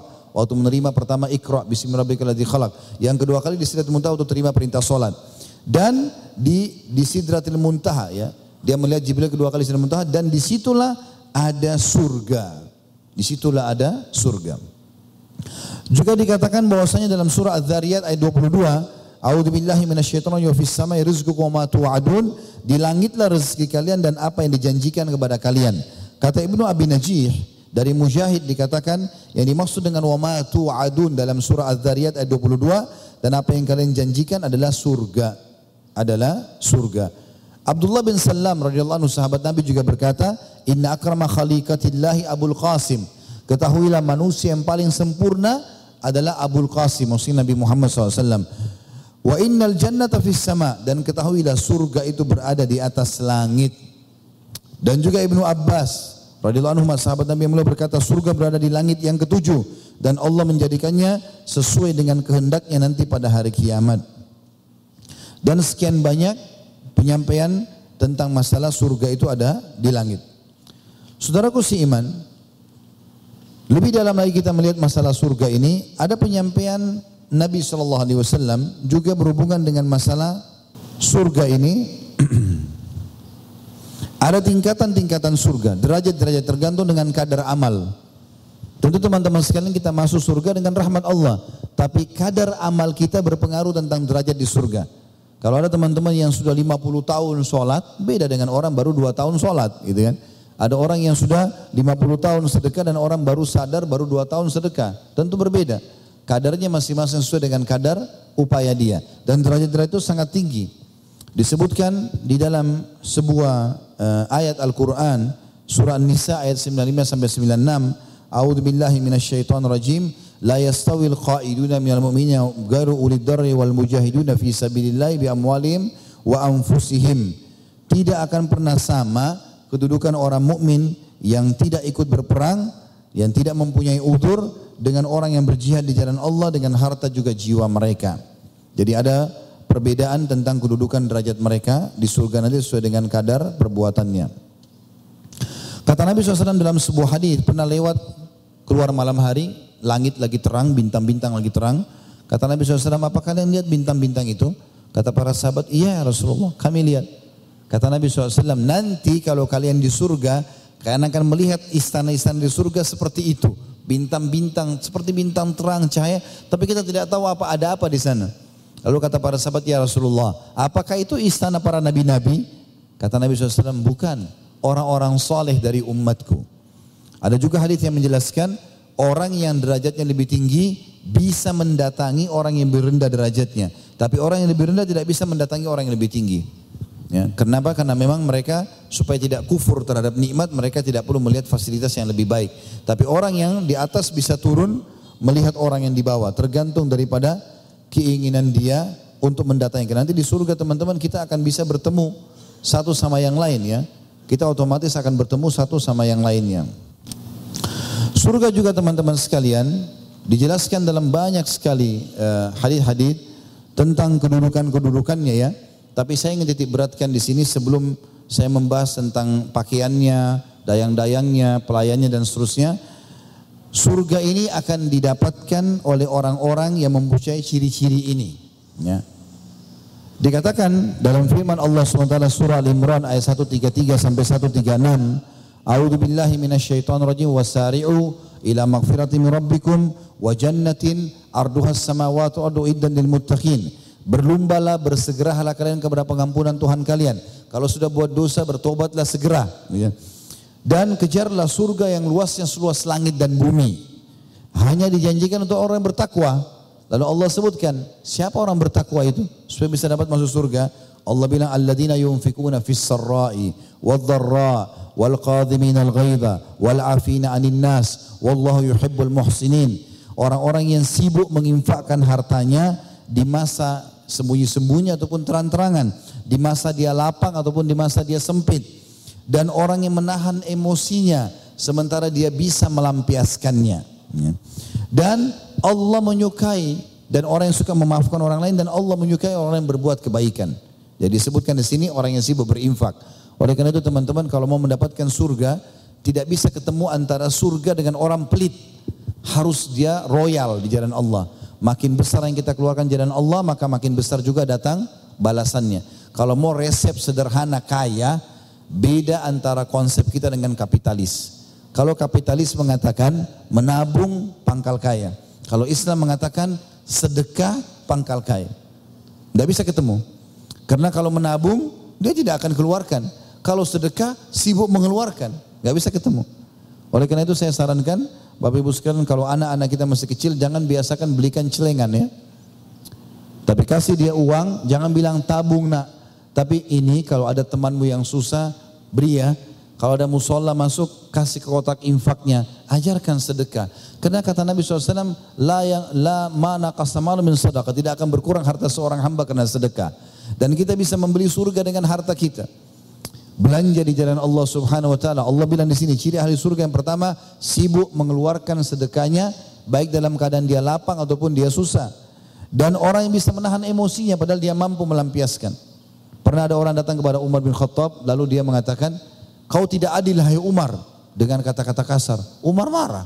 Umar ingin memukul orang itu. Tiba-tiba datang dengan tidak sopan, Umar waktu itu raja lalu berkata seperti itu. Kebetulan orang ini masuk dengan satu orang temannya atau sepupunya, orang itu sudah faham. Dia mengatakan, wahai Amir Mukminin, jangan anda pedulikan dengan orang ini. Karena Allah mengatakan, dan jangan pedulikan orang-orang yang jahil. Maka Umar pun tidak jadi marah dengan orang tersebut. Dia bisa menahan, ya, menahan emosi ini pada saat kita bisa lampiaskan bagian daripada ibadah. Lalu dikatakan dan orang yang suka memaafkan orang lain. Ini juga sebuah konsep yang sederhana, tapi menjadi penyebab kita masuk ke dalam surga. Kalau ada orang berbuat kesalahan teman-teman yang kita dahulukan pertama maafkan dia. Kan dia sudah gibah saya Ustaz, dia udah fitnah, dia udah ambil harta saya. Benar. Ada teori-teorinya sendiri. Kalau Bapak Ibu sedang terzalimi, tugas kita memaafkan dan tuntut hak kita. Memaafkan di sini maksudnya adalah kita bagaimana caranya melepaskan dulu rasa dendam dalam hati. Udah, saya maafin. Tapi dia tidak bisa lepas dari hukuman Allah sampai dia mengembalikan hak kita. Selama dia belum mengembalikan, maka dia tetap dituntut oleh Allah SWT. Tapi tugas kita memaafkan. Daripada kita tidak bisa tidur, nggak bisa makan, hanya karena kita dendam sama dia, maka tidak penuh. Allah sebutkan, ahli surga termasuk ini. Kemudian orang yang suka berbuat kebaikan.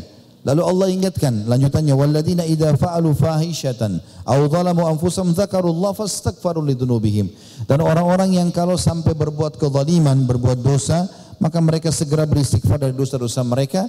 Wa may yaghfiru dzunuba illallah dan tidak ada yang bisa mengampuni dosa kecuali Allah.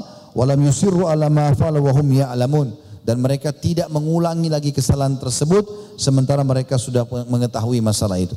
Lalu Allah bilang, "Ulaika jazaohum magfiratun min rabbihim wa jannatun tajri min tahtiha al-anharu khalidina fiha wa ni'ma ajrul amilin."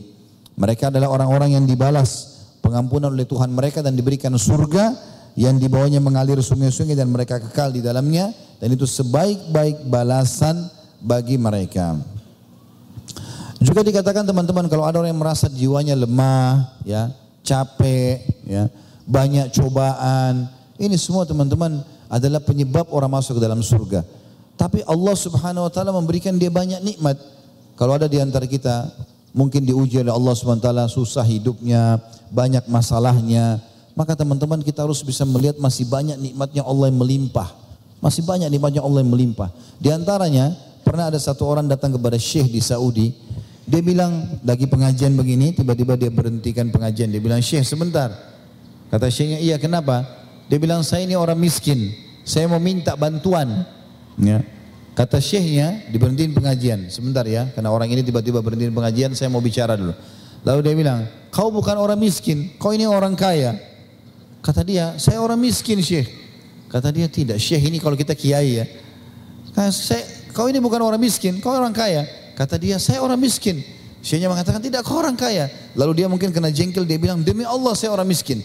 Supaya dia minta bantuan. Kata syekhnya, demi Allah kau orang kaya. Kaget dia, kok bisa syekh lebih tahu keadaan saya? Dia bilang. Kata syekhnya, mau nggak saya hitung kekayaanmu? Dia bilang, ya silahkan. Walaupun saya tidak punya kekayaan. Ya. Lalu kata, kata syekhnya, Berapa jarimu? Dia bilang 10 jari saya. Kata syekhnya, mau enggak satu jari kau saya potong, lalu saya berikan kepadamu satu juta real. Artinya satu juta ini sekitar tiga setengah miliar. Mau enggak? Tapi saya potong jarimu. Dia bilang saya enggak mau. Kata syekhnya, kau punya 10 juta nih sekarang. Mau enggak matamu berapa? Dua. Mau enggak matamu satu saya congkel, saya kasih satu juta real. Dia bilang saya enggak mau. Kau punya dua juta real. Mau enggak kupingmu satu dipotong? Enggak mau. Semua enggak mau. Kata syekhnya, kau punya miliaran ini di badanmu. Tinggal keluar cari makan saja. Ala ukhbirukum bi ahli jannah. Mau enggak aku tunjukkan kepada kalian siapa itu penghuni surga? Kullu dha'ifin mutadha'ifin law aqsama 'ala Allah la abarrahu. Thumma qala ala ukhbirukum bi ahli nar kullu utullin jawadhin mustakbir. Maukah kalian aku tunjukkan siapa itu penghuni surga? Maka ia adalah orang yang lemah dan merendahkan diri atau tawadu. Jika ia bersumpah sama Allah, pasti Allah memperkenankan sumpahnya. Maukah kalian aku beritahukan siapa penghuni neraka? Maka mereka adalah orang-orang yang ingin diagung-agungkan, bermegah-megahan dan sombong. Hadis ini riwayat Bukhari Muslim. Artinya teman-teman sekalian, saya pernah melihat di Jakarta ya, saya melihat depan mata sendiri. Kalau lagi pas lagi pengajian, menuju ke pengajian yang lainnya, kadang-kadang tiba waktu duhur, mampir ke masjid sholat. Saya tergantung keadaan kalau pakai kendaraan, sering kali saya pakai motor gitu. Begitu saya masuk ke masjid, subhanallah lagi azan, mikrofonnya jelas besar sekali. Tapi yang mampir di masjid itu atau di musola, penjual bakso, penjual gorengan, ya, yang lewat pakai mobil Alphard, mobil Mercy, nggak ada yang mampir sholat. Ya. Maka subhanallah saya hubungkan dengan hadis Nabi SAW. Betul kata Nabi SAW, ahli surga adalah justru orang yang susah, ya, orang yang miskin. Kalau ada orang kaya, alhamdulillah dengan dia jalankan perintah agama itu sangat luar biasa. Tapi biasanya orang terlalaikan dengan nikmat, ya. Oleh karena itu teman-teman, Allah Subhanahu wa taala lebih tahu tentang keadaan kita. Kalau Allah SWT berikan kepada kita kesempatan dengan rezeki yang luas, lalu kita bisa mendapatkan banyak manfaat dari rezeki itu Alhamdulillah. Tapi kalau tidak, maka jangan jangan berkeluh kesah. Tetap berusaha mendapatkan yang terbaik, tapi kita ketahui ini adalah yang terbaik buat kita. Kata Nabi SAW dalam sebuah hadis, ada hamba-hamba Allah yang Allah berfirman kepada para malaikatnya, luaskan rezekinya orang ini. Karena kalau kau luaskan dia akan makin bersyukur kepadaku, berinfak dan tahanlah rezekinya orang ini. Ya, karena kalau kau bukakan dia malah kufur kepadaku. Ada orang teman-teman yang Allah tidak bukain pintu rezekinya. Karena kalau dibuka maka jadi susah gitu. Dia jadi jauh dari agama. Jadi kita harus bersangka baik. Saya punya kenalan rahimahullah sudah meninggal. Saya berteman dari dia waktu kami masih bujang di Madinah sudah lama sekali. Gitu. Saya waktu beberapa tahun lalu ada tablik akbar di kotanya beliau. Kemudian saya lihat keadaannya masih sama, masih susah hidupnya. Kadang-kadang istrinya yang dagang gitu kan. Saya bertanya, apa rahasianya Allah di sini ya? Orang ini luar biasa gitu. Kalau sholat tidak pernah ketinggalan sholat malam, lima waktu di masjid, ibadahnya bagus, orangnya sangat santun, rahimahullah. Yang jelas saya bertanya-tanya apa ya? Terus Allah kasih jawaban. Saya kebetulan dari dari kota satu ke kotanya beliau naik mobil, saya sewa mobil, langsung ke sana. Waktu mau pulang, saya mau ke kota yang awal saya datang, ternyata pada saat itu ya dia ikut, dia bilang saya mau ikut. Di tengah jalan kami ngobrol umum masalah kerjaan, masalah dakwah. Rupanya mobil ini yang kami sewa Avanza jalan. Ada mobil lain rupanya ugal-ugalan, balap-balap, lalu nyambar mobil kami sampai mobil ini goyang gitu. Saya lihat, oh ini orang jahil, orang bodoh pasti nggak mungkin nggak. Kemudian tiba-tiba teman saya ini mencaci maki orang itu. Saya tiba-tiba subhanallah itu dapat jawabannya.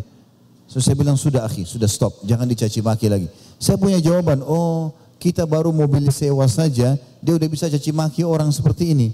Bagaimana kalau Allah kasih dia mobil mewah? Makanya Allah tetap tahan dalam keadaannya supaya tetap dalam kesolehannya, gitu kan. Kadang-kadang ada orang memang subhanallah Allah tahan dengan cara seperti itu. Karena kalau tidak dia dibukakan malah jadi masalah buat dia. Ya. Dan semua jenis perbuatan amal soleh, apa pun yang Bapak Ibu kerjakan, maka itu adalah penyebab seseorang masuk ke dalam surga. Dan jangan pernah anggap remeh sekecil apa pun amal soleh itu. Semua dikerjakan. Dari yang wajib, bermula dari yang wajib sampai yang sunnah. Tapi ingat, yang wajib harus diprioritaskan. Ada orang sholat duhur, asar, maghrib, isyaknya buru-buru. Tapi kalau sholat tahajud khusyuk. Ada orang sholat wajib baca inna atayna wal asr.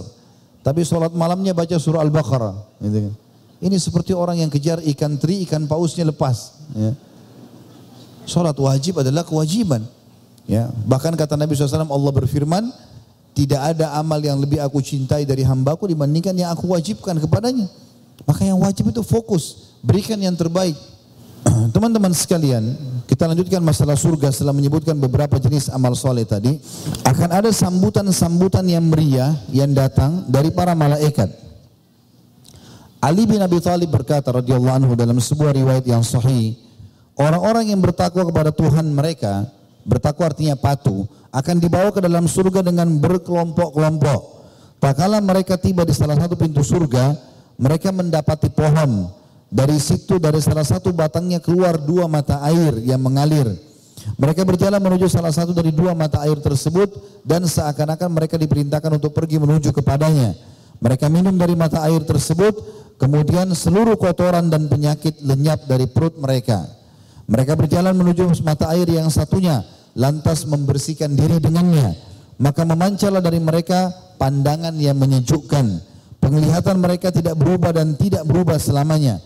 Rambut mereka tidak kusut dan seakan-akan mereka menggunakan minyak. Mereka berhenti di penjaga surga. Penjaga surga akan berkata, salam sejahtera atas kalian. Berbahagialah kalian. Masuklah kalian ke dalam surga dengan kekal abadi. Lalu mereka disambut oleh pemuda-pemuda yang tampan yang berjalan mengitari mereka seperti halnya anak-anak dunia yang menyerumuni atau uh, uh, mengerubuti sahabat karib yang lama mereka tidak ketemu. Pemuda-pemuda tampan itu diistilahkan dengan wildanun mukhalladun. Jadi di surga ada bidadari, ada bidadara. Laki-laki pelayan-pelayannya semuanya tampan-tampan dan muda dan mereka berkata kepada ahli surga tersebut, Aku sampaikan kabar gembira kepada kalian dengan bentuk kemuliaan disediakan Allah bagi kalian. Lalu salah seorang dari mereka menemui salah satu dari istrinya dari bidadari yang bermata jelid. Kemudian si laki-laki itu akan berkatakan, atau menyebutkan namanya di dunia, dia mengatakan namaku si fulan, namamu siapa? Maka pemuda tampan itu akan berkata, inilah dia tidak lama maaf, si pemuda tampan tadi, pelayan laki-laki akan berkata kepada para bidadari di surga, aku telah bersama dengan penghuni istana ini dan sebentar lagi dia akan tiba dan menyusulku. Maka wanita tersebut wanita surga tersebut berbinar-binar karena bahagia lantas berdiri di ambang pintu surga. Tiba di rumahnya atau di istananya orang tersebut melihat pondasi tempat tinggalnya ternyata dibuat dari batu besar mutiara dan di atasnya terdapat bangunan tinggi yang berwarna hijau, kuning, merah dan semua warna lainnya. Dan mengkilat atau bercahaya seperti cahaya kilat yang terang. Seandainya Allah tidak menghendaki rasa sakit baginya, maka kilat tersebut melenyapkan matanya karena terangnya. Kemudian orang tersebut menundukkan kepalanya dan melihat istrinya. Gelas-gelas diletakkan di depannya, bantal-bantal sandaran yang telah tersusun rapi dan permadani yang terhampar. Mereka melihat semua kenikmatan itu. Mereka menunduk lalu melucurkan dari mulutnya perkataan segala puji bagi Allah yang telah menunjukkan kepada kami jalan menuju ke surga ini dan kami sekali-kali tidak dapat mendapat petunjuk kecuali Allah menginginkannya. Lalu diserulah kepada mereka dari para malaikat, hiduplah kalian selama-lamanya di tempat ini dan kalian tidak akan beranjak selama-lamanya di dalamnya, juga kalian tidak akan pernah sakit selamanya. Teman-teman sekalian, orang-orang surga tidak lagi melalui rasa capek, rasa sakit, gangguan orang, dan makanan yang mereka makan, kalau mereka makan, maka makanan itu bukan dimakan karena kelaparan, dan mereka juga menikmati awal makanan sampai akhir makanan kenikmatannya sama. Dalam sebuah hadis sahih dikatakan, kalau seseorang di surga makan makanan dan minum minuman, dia tidak akan berhenti sampai dia sendiri ingin berhenti. Jadi bukan karena lapar, bukan karena kenyang. Orang kalau lapar, makannya buru-buru, ingin menghilangkan laparnya. Kalau dia sudah kenyang, dia akan berhenti. Tapi ahli surga tidak akan berhenti. Maka dia akan berhenti kapan dia inginkan dan Allah mengaruniakan orang terendah di surga 10 ribu pelayan. Yang setiap pelayannya itu memegang dua nampan. Berarti ada 20 ribu nampan. Dan dia akan menikmati dari awal nampan sampai ke nampan terakhir tanpa ada rasa kenyang. Jadi dia menikmati semuanya makanan yang ada di sana tanpa sama sekali ada hal-hal yang dia rasakan, oh ini dia harus berhentikan makanannya, semua kenikmatan. Begitu juga dengan buah-buahan yang mereka petik dari surga itu. Setiap kali dipetik, maka dia akan keluar lagi. Setiap kali dipetik, maka akan keluar lagi. Maka tidak akan pernah habis buah yang mereka ambil. Ditambah lagi, dalam riwayat yang dikatakan, buah-buah tersebut makin mendekat dengan mereka. Dikatakan wakutufu hadaniyah dalam Al-Quran, dan buah-buahnya mendekat. Setiap kali kita berdiri di surga, buah itu akan mendekat. Bukan lagi diulurkan tangannya. Kalau duduk, buahnya pun mendekat. Kalau baring, buahnya pun mendekat. Jadi makin ya atau di mana pun dia berada maka buah itu akan selalu ada bersamanya. Juga dalam surga teman-teman sekalian, gambaran umumnya akan ada atau sebuah hadis yang mengatakan diriwayatkan Imam Muslim akan ada malaikat menyeru selain sambutan keselamatan buat kalian, selamat kalian masuk ke sini. Sesungguhnya kata malaikat yang menyeru seluruh surga, sekarang tiba saatnya kalian sehat walafiat dan tidak akan pernah menderita sakit selama-lamanya. Sekarang tiba saatnya kalian hidup dan tidak akan pernah mati selama-lamanya. Sekarang tiba saatnya kalian tetap muda dan tidak akan tua selama-lamanya. Sekarang tiba saatnya bagi kalian bersenang-senang dan tidak akan sengsara selama-lamanya. Di dalam hadis lain dikatakan, mereka memanggil atau dipanggil, sehatlah kalian dan jangan pernah sakit selama-lamanya. Kekallah kalian dan jangan pernah mati selama-lamanya. Bersenang-senanglah dan jangan pernah sengsara selama-lamanya. Dikatakan dalam hadis lain, manusia ada yang meninggal masih bayi, ada yang meninggal sudah tua. Ya, ada yang masih tiga bulan, empat bulan meninggal, ada yang seratus tahun meninggal. Dan di antaranya lebih banyak manusia meninggal. Manusia tidak harus tua, tidak harus anak-anak. Tapi tidak ada yang meninggal kata Nabi SAW di masa anak-anak ataupun di orang tua kecuali pada saat masuk surga dibangkitkan dengan umur 33 tahun mereka tidak akan lebih sehari, tidak akan kurang sehari. Jadi kalau ada kakek kita meninggal 100 tahun, kita ketemu nanti umur 33 tahun. Ada anak kita meninggal 3 bulan atau 1 tahun, kita ketemu 33 tahun. Bahkan kita semuanya akan ada standar tinggi poster tubuh seperti Adam tadi, wajah seperti Yusuf dan uh, hati mereka seperti Ayub dan juga umur mereka 33 tahun tidak akan bertambah sehari dan tidak akan berkurang sehari. Ini semua disebutkan oleh para malaikat ya yang diperintahkan oleh Allah Subhanahu wa taala kepada penghuni surga. Allah menyebutkan tentang pohon-pohon surga dan buah-buahannya. Di antaranya Allah mengatakan dalam surah Al-Waqiah ini mungkin umumnya kaum muslim Indonesia menghafalnya ayat 27 sampai 33. A'udzu billahi minasyaitonir rajim wa ashabul yamini ma ashabul yamin. Dan golongan kanan yang selamat ke surga, apakah kalian tahu siapa golongan kanan itu? Fi sidrim makhdud. Mereka akan berada di antara pohon-pohon bidara yang tidak berduri. Watalhim mandud. Dan pohon-pohon pisang yang bersusun-susun rapi. Wadhillim mamdud. Dan naungan yang terbentang luas. Wa ma'im maskub. Dan air yang selalu tercurah dan segar. Wa fakihatin kathira. Dan buah-buah yang sangat banyak. La maqtu'atin wala mamnu'ah yang tidak pernah terpetik bukan karena buah itu jatuh sehingga rusak masih ditangkainya dan juga tidak pernah terlarang dalam mengambilnya. Kata para ulama tafsir, pohon bidara ditafsirkan dengan hadis Nabi Shallallahu Alaihi Wasallam. Pernah ada Arab Badui datang dan berkata, ya Rasulullah, kenapa di surga itu ada pohon yang bisa mengganggu orang? Padahal di surga itu tidak akan ada menggangguan lagi bagi orang. Kata Nabi SAW, pohon apa yang kau maksudkan? Dia bilang pohon bidara. Kalau teman-teman yang belum pernah lihat bisa ketik di Google pohon bidara. Sunnah Nabi memang kita mengambil daunnya ya. Jadi kalau bapak ibu belum tahu maka bisa mencari pohon bidara tanam di rumah.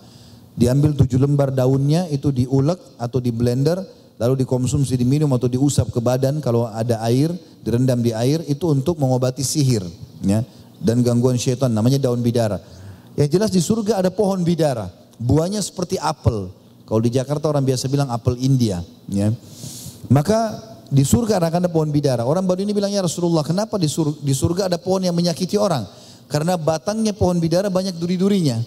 Kata Nabi SAW, ketahuilah Allah mengganti setiap durinya menjadi satu buah.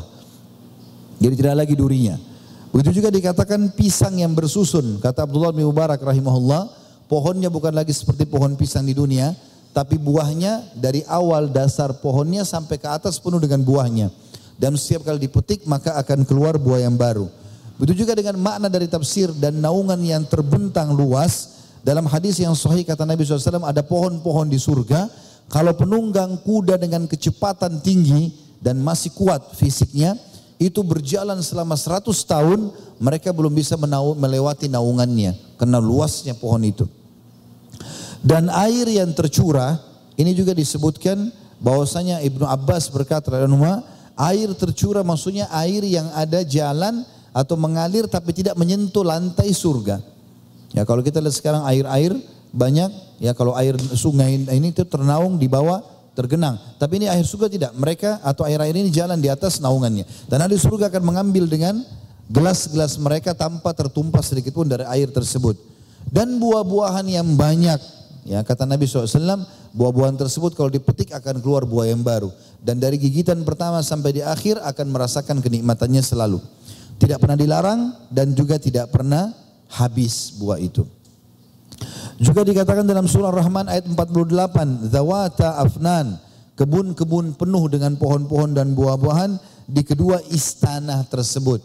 Bahkan disebutkan jenis-jenisnya seperti dalam surah Rahman juga 68 fiha fakihatun wa nakhlun di dalam surga terdapat macam-macam buah-buahan di antaranya kurma dan delima. Dan kalau teman-teman membaca ayat-ayat tentang buah-buahan surga ini, kata para ulama tafsir menandakan kalau buah yang sama namanya dari dunia itu buah yang paling sehat buat kesehatan atau buat tubuh manusia.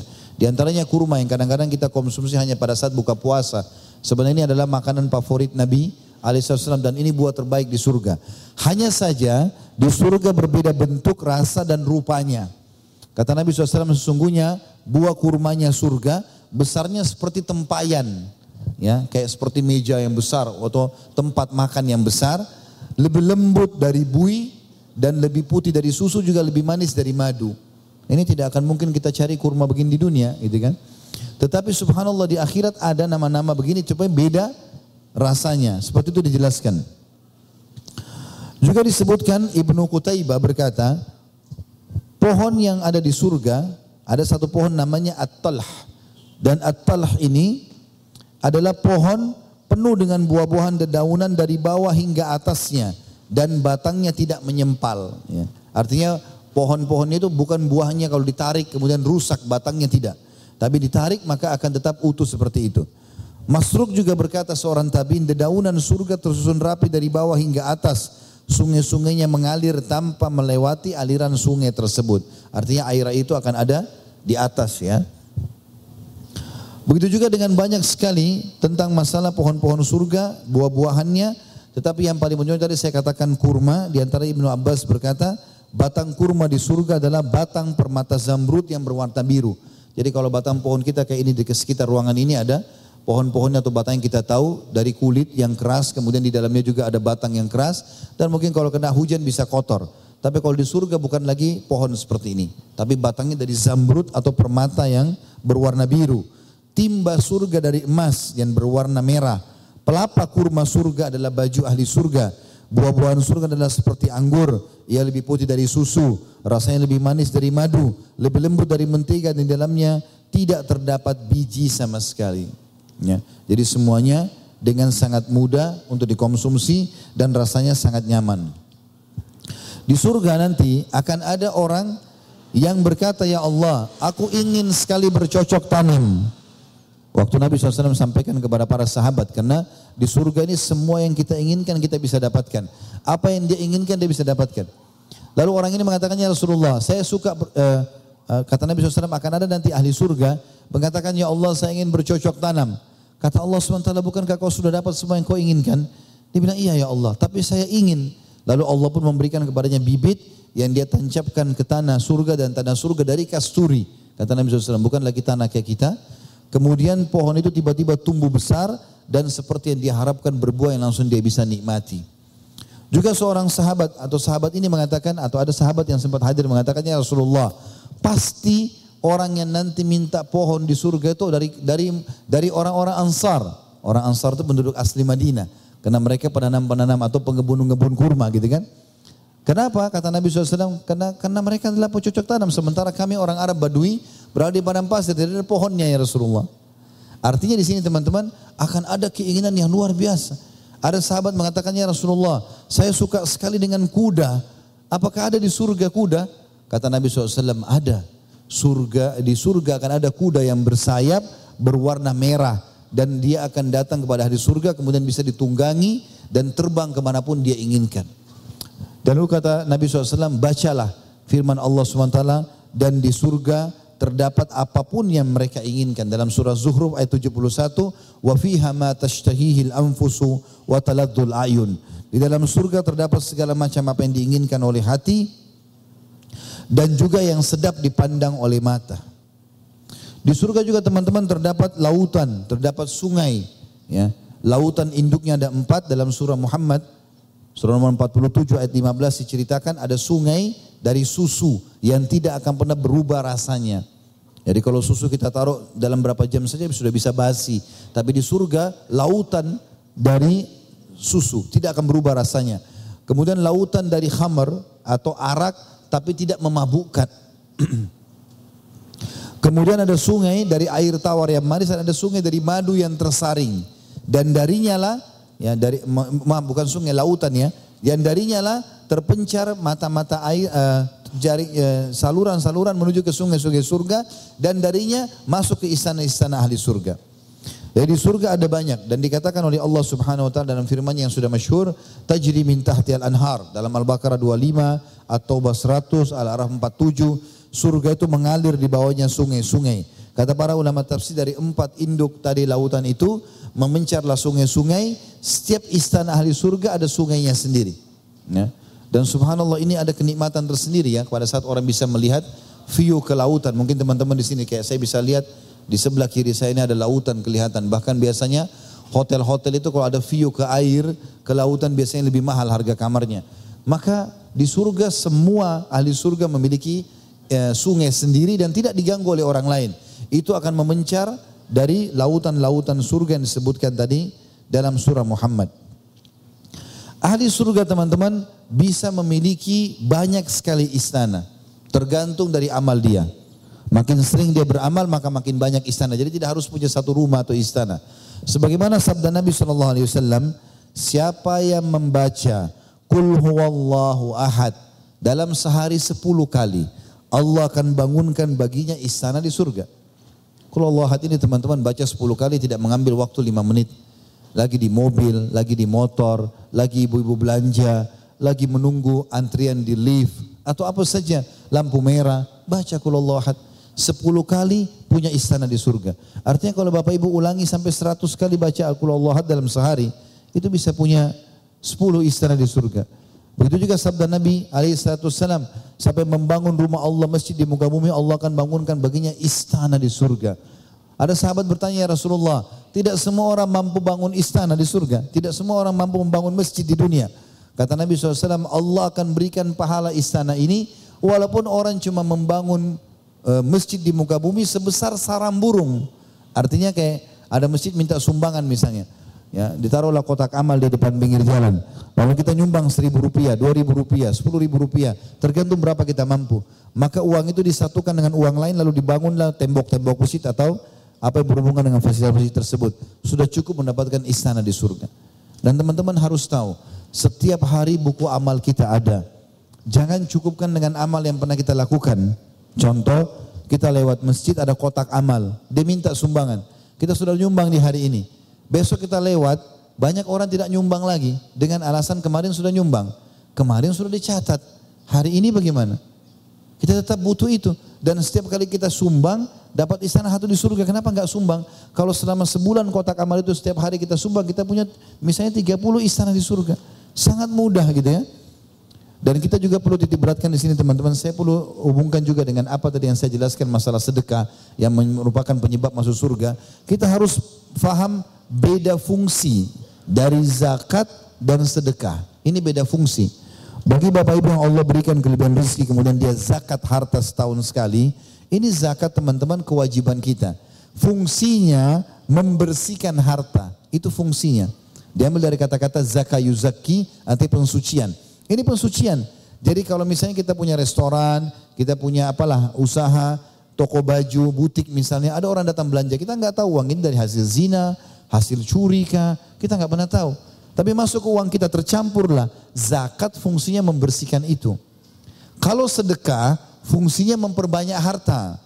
Banyak orang tidak memahami masalah ini. Sehingga kalau zakat hartanya banyak, misalnya 100 juta dia keluarkan atau satu miliar zakatnya.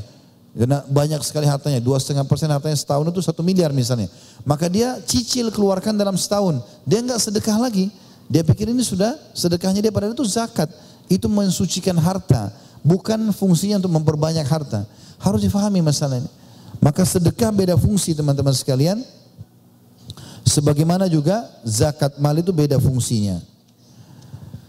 Kemudian teman-teman sekalian, di surga juga ada makanan-makanan yang Allah SWT berikan, tadi sudah saya jelaskan sebagian, tapi makanan-makanan ini tidak akan pernah jadi kotoran dan tidak jadi tinja, kalau makanan dan tidak akan jadi air seni kalau minuman ya. Tapi dia akan keluar dalam bentuk sendawa, angin atau keringat yang lebih wangi dari bau kasturi. Sebenarnya dijelaskan dalam hadis yang sahih bahwasanya Nabi SAW mengatakan ahli surga akan makan dan minum sepuas-puasnya dengan seenak-enaknya. Mereka tidak akan mengeluarkan ingus dari hidungnya, tidak akan buang air besar, tidak pula buang air kecil makanan mereka akan menjadi serdawa dan yang beraroma, kasturi. Mereka selalu diilhami bertasbih dan bertakbir sebagaimana kalian diilhamkan bernafas. Ada satu orang Badu, orang Yahudi pernah datang kepada Nabi SAW dan berkata, Wahai Abu Qasim, engkau mengatakan bahwasanya di surga ada makanan dan minuman. Maka Nabi SAW mengatakan benar. Demi jiwa Muhammad, demi zat yang jiwa Muhammad dalam genggamannya atau dalam tangannya. Maksudnya demi Allah. Sesungguhnya salah seorang dari mereka diberikan kekuatan 100 orang dalam urusan makan, minum, bahkan dalam melakukan atau melampiaskan syahwatnya dalam biologis. Kata ahli kitab tersebut, orang yang makan dan minum membutuhkan pembuangan kotoran. Padahal sebagaimana diketahui dalam surga tidak ada rasa sakit. Maka Nabi SAW menjawab, kotoran makanan mereka berubah menjadi keringat yang keluar dari kulit mereka. Keringat mereka lebih wangi dari kasturi. Dengan cara seperti itulah badan mereka selalu stabil. Hadis ini diriwayatkan oleh Imam Ahmad dan juga Imam An-Nasai. Dikatakan oleh sabda Nabi SAW yang lain, di surga akan diedarkan kepada ahli surga 70 piring dari emas dan di setiap piring emas terdapat corak warna yang tidak dijumpai di piring yang lainnya dari jenis makanan. Maka ahli surga tersebut akan makan dari awal nampannya sampai akhirnya tanpa merasakan rasa kenyang. Dan itu sesuai dengan firman Allah Subhanahu wa taala, khitam khitamuhu misk dalam surah Al-Mutaffifin ayat 26. Ketahuilah bahwasanya akhir dari makanan dan minuman tersebut semuanya kelezatan dan kenikmatan yang tidak membawa pada kelaparan atau maaf kekenyangan. Begitu juga dengan pakaian teman-teman sekalian. Sebagaimana kita di dunia berbangga-bangga dengan pakaian atau suka dengan pakaian yang kainnya lembut, yang kemudian mungkin bermerek, mungkin warnanya bagus dan segala macam. Ahli surga juga memiliki pakaian. Tapi ahli surga berbeda, pakaian mereka dari atau bahannya dari sutra. Allah sebutkan dalam surah Dukhan ayat 51 sampai 53. A'udzu billahi minasyaitonir rajim. Innal muttaqina fi maqamin amin fi jannatin wa uyun yalbasuna min sundusin wa istabraqin mutaqabilin. Sesungguhnya orang-orang yang bertakwa berada dalam surga yang aman. Di dalamnya dapat taman tanam tanaman dan mata-mata air. Mereka memakai sutra yang halus dan sutra yang tebal. Kalau sundus ini sebagian ulama tafsir mengatakan adalah sutra yang tipis dan istabrak adalah sundus atau uh, sutra yang tebal. Dan bukan berarti di surga itu ada panas atau ada dingin. Karena pernah ditanya kepada Ibnu Abbas radhiyallahu anhu, bagaimana dengan udaranya surga? Maka kata dan penerangannya kata Ibnu Abbas, bagaimana kau rasakan sejuknya udara dan bagaimana kau rasakan tidak ada teriknya matahari di awal terbit matahari di pagi hari? Begitulah di surga. Hanya saja di sana tidak ada matahari. Hanya saja di sana tidak ada matahari. Dikatakan dalam sebuah riwayat yang sahih, kata Nabi Shallallahu Alaihi Wasallam, ahli surga kalau ingin menggunakan baju, maka dia mendekati sebuah pohon yang ada di dekat istananya dan pohon itu menyerupai bentuk delima. Lalu akan mendekat kepadanya dan terbukalah dan di dalamnya terdapat 70 gaun, 70 gaun dengan bermacam-macam warna dan bentuk. Maka kalau ahli surga itu berminat untuk memakai salah satunya, tiba-tiba terpakai di badannya tanpa dia harus membuka yang sudah ada di badannya. Kemudian tertutuplah pohon tersebut, lalu kemudian kembali lagi seutuhnya. Ahli surga itu memakai sesuai dengan yang dia inginkan baju tersebut. Kalau dia ingin menggantinya, dia tinggal mendekati pohon tersebut, lalu terbukalah lagi dan tergantilah dengan 70 gaun yang berbeda warna dan bentuk, bukan seperti yang pertama mereka pakai tadi. Dalam hadis ini dikatakan pakaian mereka tidak akan pernah lusuh selamanya. Bagi laki-laki, teman-teman sekalian perlu saya titik beratkan di sini, Allah Subhanahu wa taala melarang kita bagi laki-laki menggunakan kain sutra di dunia ya. Kecuali kalau memang dasarnya itu bukan sutra yang murni, tapi kalau sutra murni ini dianjurkan bagi kaum wanita saja. Pernah Nabi SAW mengangkat di tangan kanannya emas, di tangan kirinya sutra, sambil mengatakan, Inna hadani haramun ala dhukuri ummati.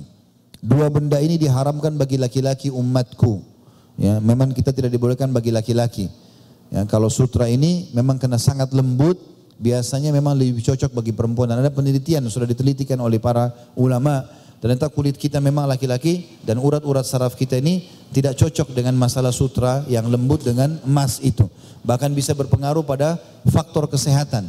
Tapi yang kita bicara masalah spiritualnya, Kata Nabi SAW, siapa yang pakai sutra dunia, kalau dia meninggal tidak sempat taubat, tidak akan memakainya di akhirat. Khusus bagi kaum laki-laki. Kata Nabi SAW, siapa ingin meminum khamar di akhirat, di surga nanti, ada arak tapi tidak memabukkan, maka dia harus tinggalkan di dunia. Dan siapa ingin menggunakan sundus dan istabrak, sutra tipis dan sutra tebal di surga, maka dia harus meninggalkan sutra itu di dunia. Di dalam hadis yang lain dikatakan oleh Nabi Shallallahu Alaihi Wasallam, Barang siapa membaca Al-Quran kemudian sholat pada pertengahan malam dan siang. Menghalalkan yang dihalalkan Al-Quran. Dan mengharamkan apa yang diharamkan Al-Quran. Maka Allah menyampuri dagingnya dan darahnya dengan Al-Quran. Dan menjadikan untuknya sahabat dari kalangan malaikat yang mulia dan baik-baik. Pada hari kiamat Al-Quran menjadi pembelanya.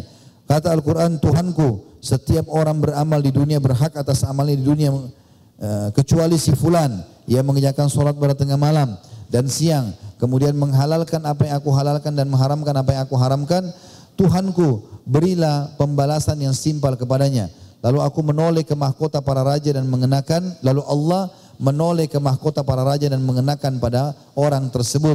Lalu Allah berfirman, apakah engkau ridho dengan pemberianku ini?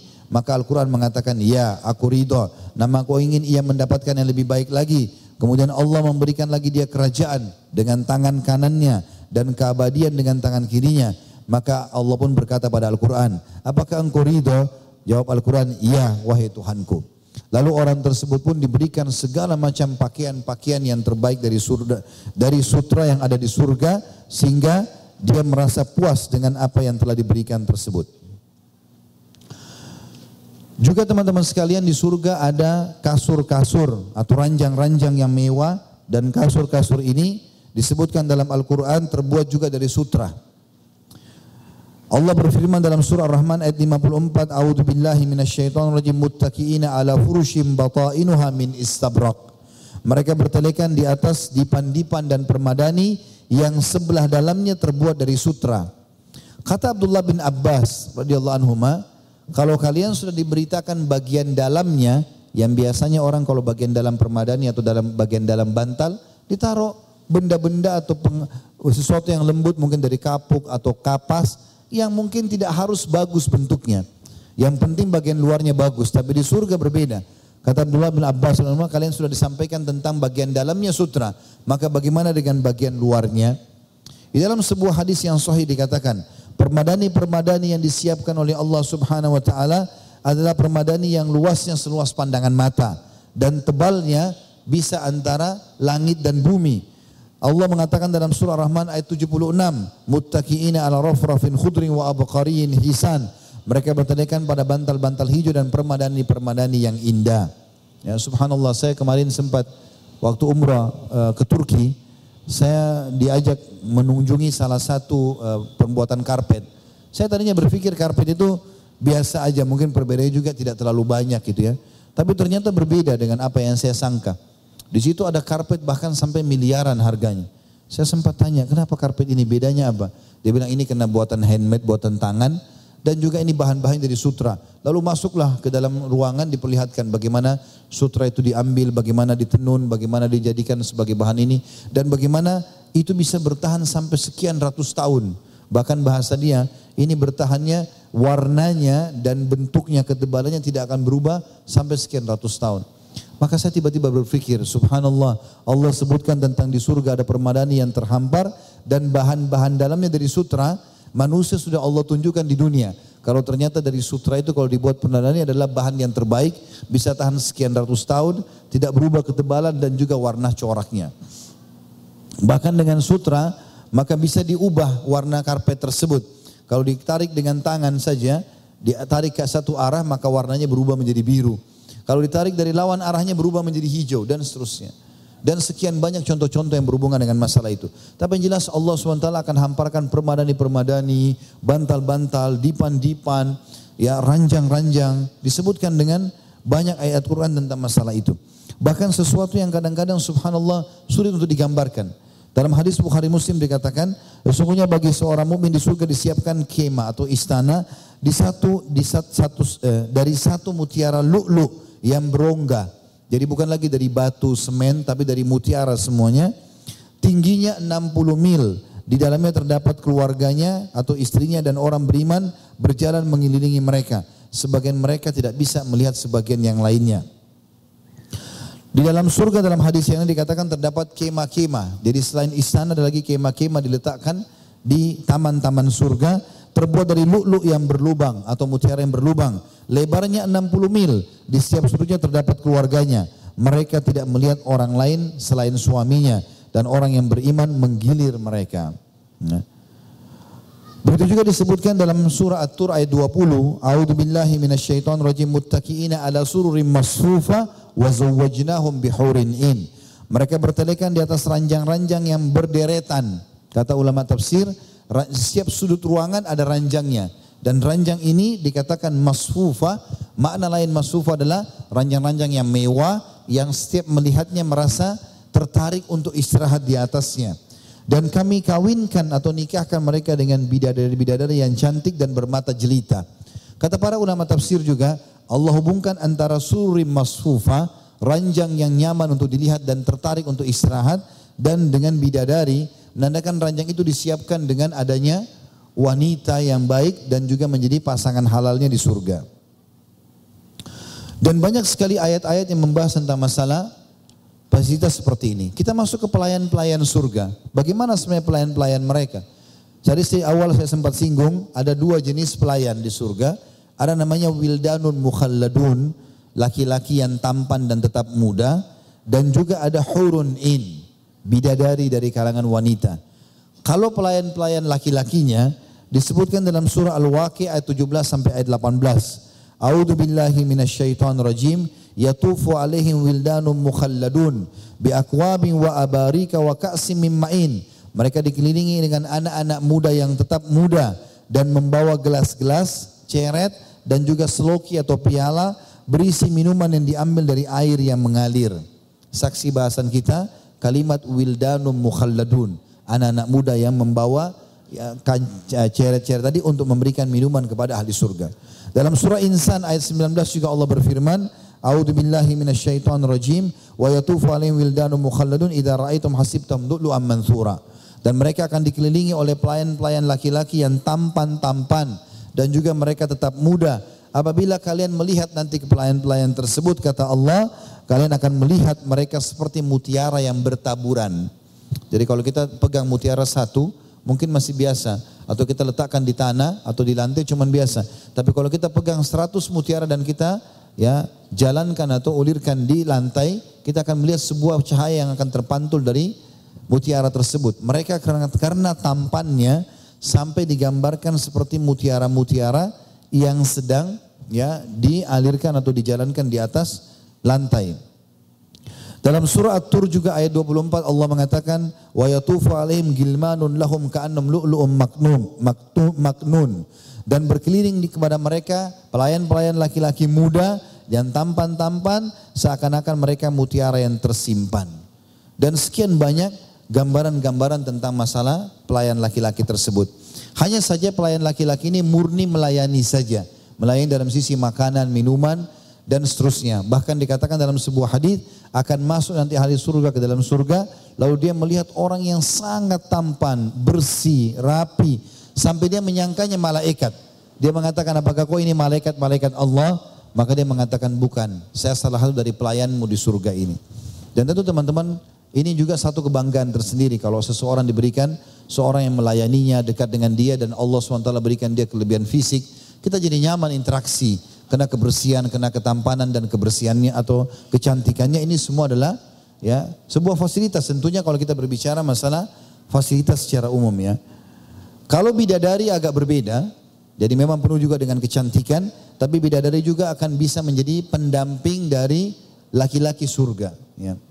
Dikatakan tentang ciri mereka, ciri tentang bidadari surga, termasuk ibu-ibu muslimah yang mendengarkan ceramah ini, semuanya akan menjadi wanita ahli surga dan di atas dari bidadari. Nah, yang kita sebutkan ciri bidadari, maka wanita mukminah di dunia akan lebih tinggi daripada bidadari tersebut. Allah menyebutkan ciri umumnya dulu, semua wanita yang masuk surga dari penghuni dunia dan para bidadari, Allah bilang dalam surah Al-Baqarah ayat 25, A'udzu billahi minasyaitonir rajim. Walahum fiha azwajum mutahharatun wa fi wa hum fiha khalidun dan mereka memiliki istri-istri yang suci dan mereka kekal di dalamnya. Disebutkan bahwasanya yang dimaksud dengan suci oleh Abu Sa'id Al-Hudri radhiyallahu anhu bahwasanya Nabi SAW bersabda yang dimaksud dengan istri yang suci dan kekal adalah mereka suci dari mens, eh, mens tinja, najis dan juga luda. Abdullah bin Mas'ud dan Ibnu Abbas berkata, mereka bersih tidak lagi mens, tidak ber, tidak terkena najis dan tidak pernah berdahak. Ibnu Abbas juga mengatakan, maksudnya wanita-wanita atau istri yang suci adalah suci dari segala macam kotoran, baik bau badan, kotoran gigi, mohon maaf ini, kemudian kotoran kuping, kotoran hidung, semuanya akan bersih dari para wanita ahli surga. Artinya tanpa mereka bersihkan pun sudah bersih dengan sendirinya.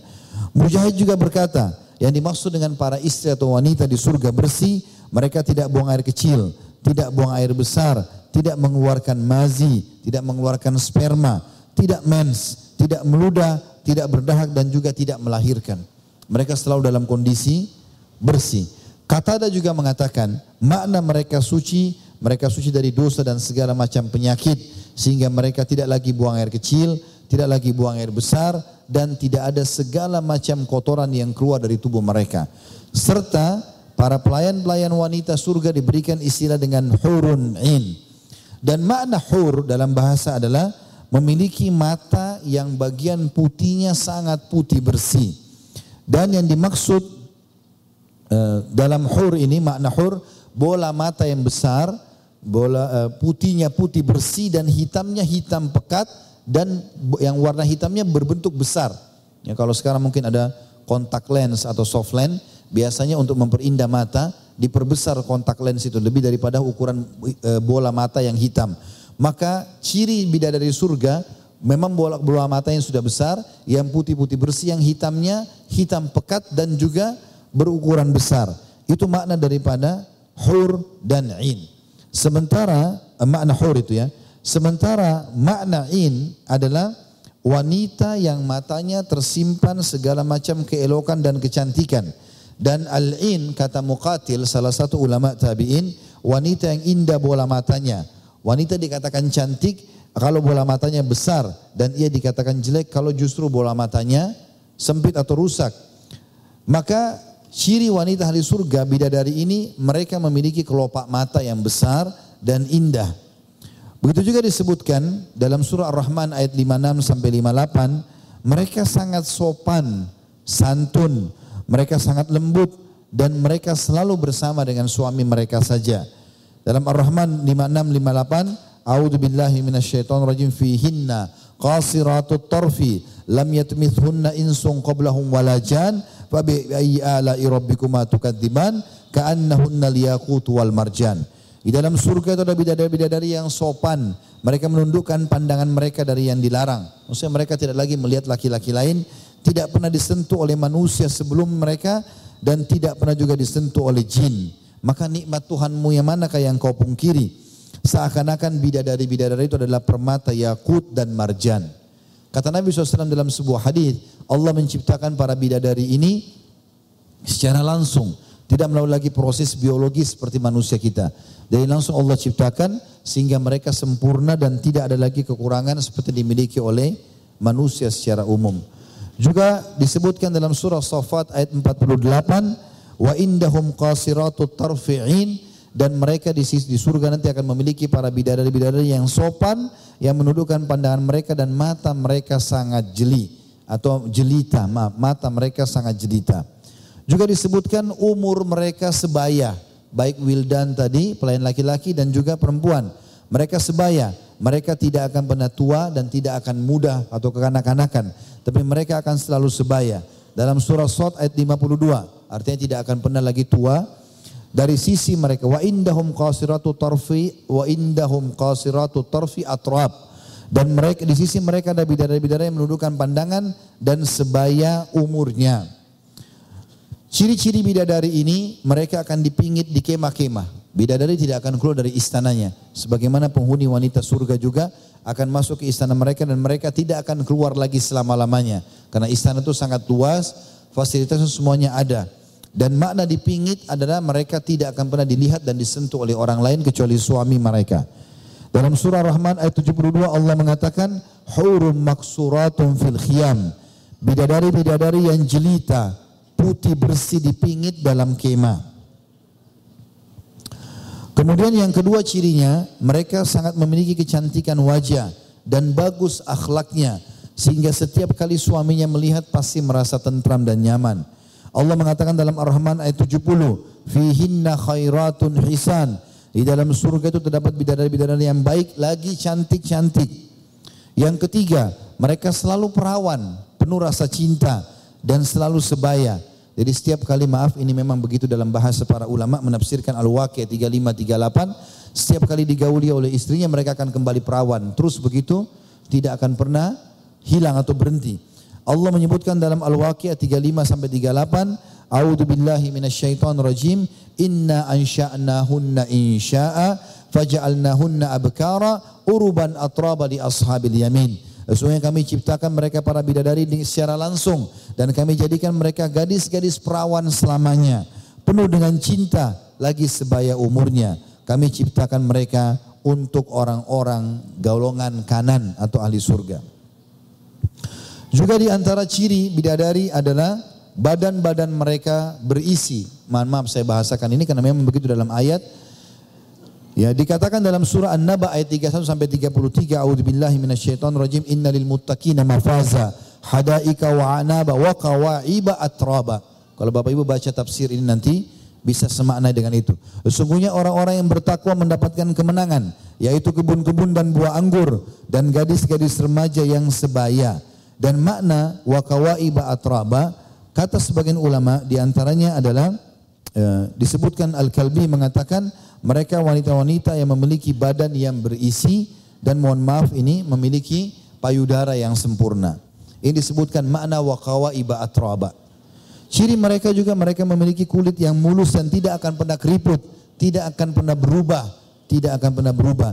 Disebutkan dalam hadis Bukhari, sesungguh Ya, sungguh pergi di jalan Allah pada pagi hari dan sore hari adalah lebih baik daripada dunia dan seluruh isinya. Pergi berjihad, menuntut ilmu, mencari rezeki yang halal, itu di sisi Allah lebih baik daripada dunia dan seluruh isinya.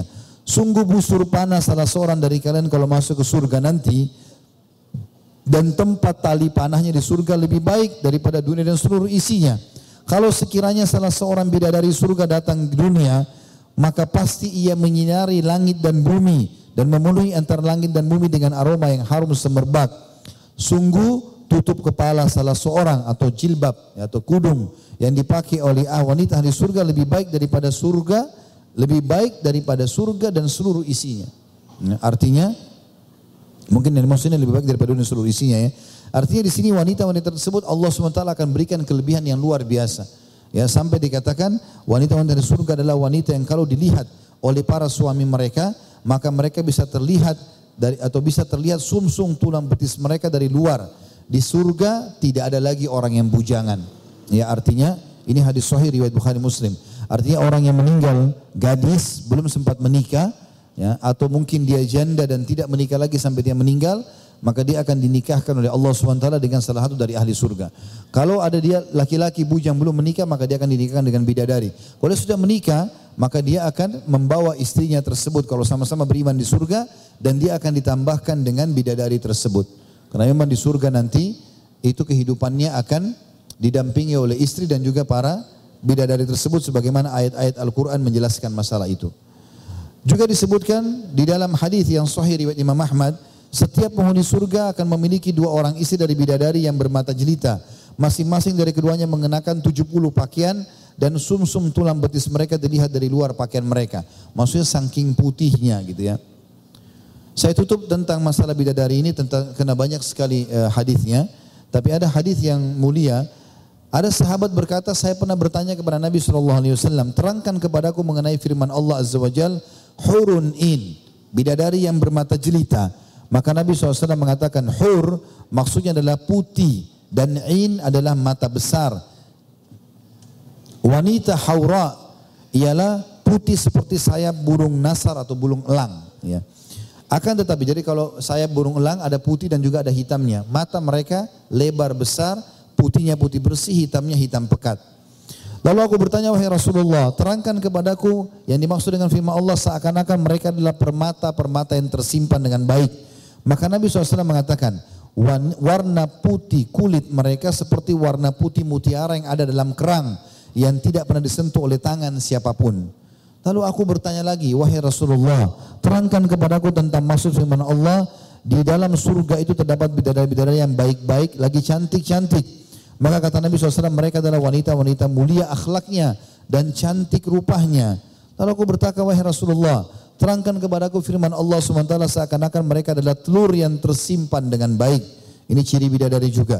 Maka Nabi SAW mengatakan, kelembutan mereka dan ketepisan kulit mereka mirip dengan kelembutan dan ketepisan kulit yang engkau lihat pada kulit dalam telur. Jadi kalau kulit telur kita lepaskan, ada kulit lagi halus di dalamnya. Maka kulit-kulit mereka seperti itu. Aku berkata, wahai Rasulullah, terangkan kepadaku tentang firman Allah, urban atraba. Apa yang dimaksud dengan urban atraba? atau mereka sebaya. Kata Nabi SAW mereka wanita-wanita yang tertahan di dunia dalam keadaan tua renta. Penglihatannya kabur dan kotor bulu alisnya. Setelah itu Allah menciptakan mereka dalam keadaan perawan-perawan muda.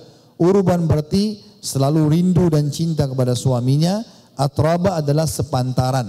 Jadi kalau ada orang meninggal tua pun Allah SWT kembalikan menjadi muda. Dan semua uruban atraba, wanita ahli surga, lebih baik daripada para bidadari tersebut. Ya, jadi pemimpin mereka.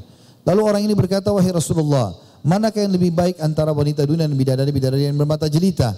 Maka kata Nabi SAW, wanita-wanita dunia lebih baik ketimbang bidadari-bidadari yang bermata jelita. Sebagaimana bagian luar itu lebih baik daripada bagian dalam. Aku berkata, wahai Rasulullah, apa yang menyebabkan wanita-wanita dunia lebih baik ketimbang bidadari-bidadari yang bermata jelita? Maka Nabi SAW mengatakan yang membuat wanita-wanita dunia lebih baik ketimbang bidadari-bidadari yang bermata jelita adalah solatnya, puasanya, dan ibadahnya kepada Allah Ta'ala. Allah memberikan cahaya yang bersinar pada raut muka mereka dan mengenakan pakaian sutra pada badan mereka. Warna kulit mereka adalah putih, pakaian mereka berwarna hijau, perhiasan mereka berwarna kuning, pedupaan mereka adalah mutiara, sisir mereka adalah emas. Mereka berkata, kami hidup terus dan tidak akan pernah mati. Kami senang selama-lamanya dan tidak akan pernah menderita lagi. Kami berada di surga ini selama-lamanya dan tidak akan pindah darinya. Kami selalu ridho dan tidak cemberut selama-lamanya. Berbahagialah bagi siapa saja yang memiliki kami dan ia memiliki kami. Maka aku berkata lagi wahai Rasulullah, ada di antara wanita dari kalangan kami yang menikah dua atau tiga kali. Misal cerai sama suaminya nikah lagi atau suaminya meninggal lalu dia nikah lagi. Jika ia meninggal dunia, kemudian masuk surga, termasuk suami-suami suami-suaminya, maka siapa yang menjadi suaminya di surga nanti? Maka Nabi SAW menjawab, wahai Ummu Salamah, ia diberi, Ummu Salamah ini maksud istri Nabi ya, ia diberi kebebasan memilih mana di antara suaminya yang paling baik akhlaknya. Ya, waktu itu kebetulan Ummu Salamah radhiyallahu anha pernah punya suami pertama namanya Abu Salamah. Sekarang menikah dengan Nabi SAW. Dia ingin bersama Nabi di surga. Maka dia mengatakannya Rasulullah, kira-kira di surga nanti kalau wanita menikah dengan dua orang laki-laki, karena Abu Salamah sudah meninggal, akan bersama-sama siapa di surga? Kata Nabi SAW dengan yang paling baik akhlaknya. Maka tersenyumlah Ummu Salamah, lalu mengatakan, ya Tuhanku, jika suamiku yang ini adalah suamiku yang paling tampan di dunia, maka nikahkan aku dengannya. Maka wahai Ummu Salamah, ketampanan wajah musnah dengan kebaikan dunia dan akhirat. Maksudnya Ummu Salamah gembira karena Nabi SAW yang akan menjadi pendampingnya nanti di surga. Begitu juga teman-teman sekalian, saya berikan saya kesempatan menutup dengan uh, adanya perhiasan-perhiasan di surga. Mereka selain menggunakan baju, mereka juga akan menggunakan gelang-gelang, ya gelang-gelang dari emas dan perak. Dan disebutkan dalam banyak ayat Al-Quran juga hadis-hadis Nabi SAW bahwasanya semua di surga itu wanita akan menggunakan perhiasan-perhiasan dari emas dan perak. Yang satu saja bagian daripada perhiasan batu permatanya itu kalau seandainya diturunkan di dunia ini maka akan ter terterangilah dunia ini dengan cahayanya ya karena luasnya. Dan sekian banyak teman-teman sekalian cerita yang disampaikan dalam Al-Quran dan Sunnah tentang masalah keutamaan surga itu sendiri. Hanya saja sebagian ulama mengatakan penyampaian-penyampaian tentang surga ini berhubungan dengan masalah perhiasan pakaian, ya, perhiasan pakaian, kemudian eh, gelang-gelang, ya, kemudian uh, apa namanya istana-istana. Ini umumnya motivasi untuk para kaum wanita. Umumnya motivasi untuk kaum wanita. Jadi contoh misal, kita kalau punya anak perempuan, Bapak Ibu sekalian, dan kita ingin supaya dia segera menyelesaikan sekolahnya misalnya atau prestasinya. Kalau Bapak, Bapak, Bapak Ibu mengatakan kepada anak perempuannya, nak kalau kamu selesai nanti ayah dan ibu nikahkan kamu. Maka dia tidak mau selesai. Karena dia tidak ingin menikah cepat. Gitu kan. Tapi kalau bapak ibu bilang, nak kalau kamu selesai kuliah, ayah dan ibu belikan kamu emas. Belikan kamu baju. ya Berikan rumah. Maka dia akan segera selesaikan. Kebalikannya kalau laki-laki, kalau bapak ibu punya anak laki-laki, kalau bapak ibu mengatakan, nak kalau kau selesai kuliah nanti, ayah dan ibu kasih kau emas. Kasih kau gelang. ya Kasih kau pakaian. Bagi dia biasa. Tapi coba kalau bilang begini, nak kalau kau selesai kuliah ayah dan ibu nikahkan kamu. Hmm. Maka pasti cepat dia selesai. Maka motivasi di surga ini, kalau Bapak Ibu ada yang bertanya, ya, Kenapa harus ada bidadari? Kenapa harus ada pakaian? Kenapa harus ada gelang? Kata ulama, gelang, perhiasan, baju sutra tadi itu untuk motivasi kaum wanita. Sementara bidadari memang untuk laki-laki. Karena begitu dibilang bidadari, mereka segera mau mati, gitu kan. Umumnya orang kalau pergi jihad, mati berperang di jalan Allah, itu mereka baca tentang para bidadari di surga, gitu kan. Dan ini memang terjadi di zaman Nabi SAW. Pernah ada sahabat namanya Handala. Handala radhiyallahu ini kebetulan baru menikah. Perang Uhud tahun 3 terjadi, tahun 3 Hijriah terjadi hari Sabtu. Itu uh, hari Jumat malam Handala menikah. Malam hari dia belum bergaul sama istrinya, habis sholat subuh dia bergaul sama istrinya. Dan dia lagi dalam keadaan junub, belum mandi, ada seruan panggil jihad, berperang. Maka dia pun bangun, dia pergi ke medan jihad. Kemudian dia terbunuh sebelum dia mandi junub. Karena panggilan jihad, di sini dipanggil langsung, wajib, dia harus ikut. Maka Nabi SAW waktu susun jenazah para syuhada Uhud, beliau pada saat lihat jenazahnya Handalah, beliau alihkan pandangan matanya. Lalu kata para sahabat, ya Rasulullah, ada apa dengan Handalah ini? Nabi biasanya lihat syuhada senyum. Kok ini Nabi alihkan pandangan? Kata Nabi SAW, aku diperlihatkan oleh Allah istrinya dari bidadari datang menyambutnya. Ya. Dan ini teman-teman saya izinkan saya menyampaikan kisah penutupnya. Nanti kita baca pertanyaan setelah ini. Orang ini kebetulan salah satu tabiin. Suka motivasi orang untuk berjihad dan berperang. Gitu kan. Maka dia selalu pulang ke kampungnya, ke negerinya, motivasi orang anak muda dibawa lagi medan jihad. Begitu terus. Satu waktu pernah dia pulang ke rumahnya, ke, ke kampungnya, ke kotanya, kemudian dia motivasi anak-anak muda untuk berjihad, ibu-ibunya dimotivasi untuk berinfak, lalu mengikhlaskan suaminya sama anak-anaknya berjihad, karena sekarang lagi dibutuhkan untuk berperang di jalan Allah gitu. Setelah selesai dia ceramah, orang banyak terbakar semangatnya, dia pulang ke rumah, tiba-tiba waktu dia mau istirahat malam, ada suara dari depan pintu, ada suara perempuan mengatakan, wahai Kutaiba, wahai Kutaiba. Dia dengar suara perempuan, dia bilang, kenapa ada suara perempuan panggil saya? Kebetulan dia tidak ada istrinya, Kutaiba tidak ada istrinya. Maka dia pun mengatakan dia saya keluar, saya takut fitnah. Begitu saya buka ada wanita bercadar dan kelihatan walaupun dia bercadar dari penampilan orang ini Allah berikan dia kecantikan fisik. Saya pun alihkan pandangan saya lalu saya mengatakan, "Ada apa wahai ibu?" Kata dia, "Ini di depan saya saya taruh ya, ada sesuatu yang yang sesuatu dari tubuh saya yang paling bagus yang Allah kasih rambut saya. Rambut saya Allah kasih bagus, lurus, panjang." Saya sudah memotongnya dan saya sudah melilitnya. Saya minta kau jadikan tali kekanganmu. Jadi ikat tali kekangan kudamu pakai rambutku ini. Aku sudah liliti dan sudah jadi tali kekangan. Supaya aku mendapatkan pahalamu berjihad di jalan Allah. Maka kata Kutaibah baiklah. Saya akan lakukan. Silahkan ditaruh.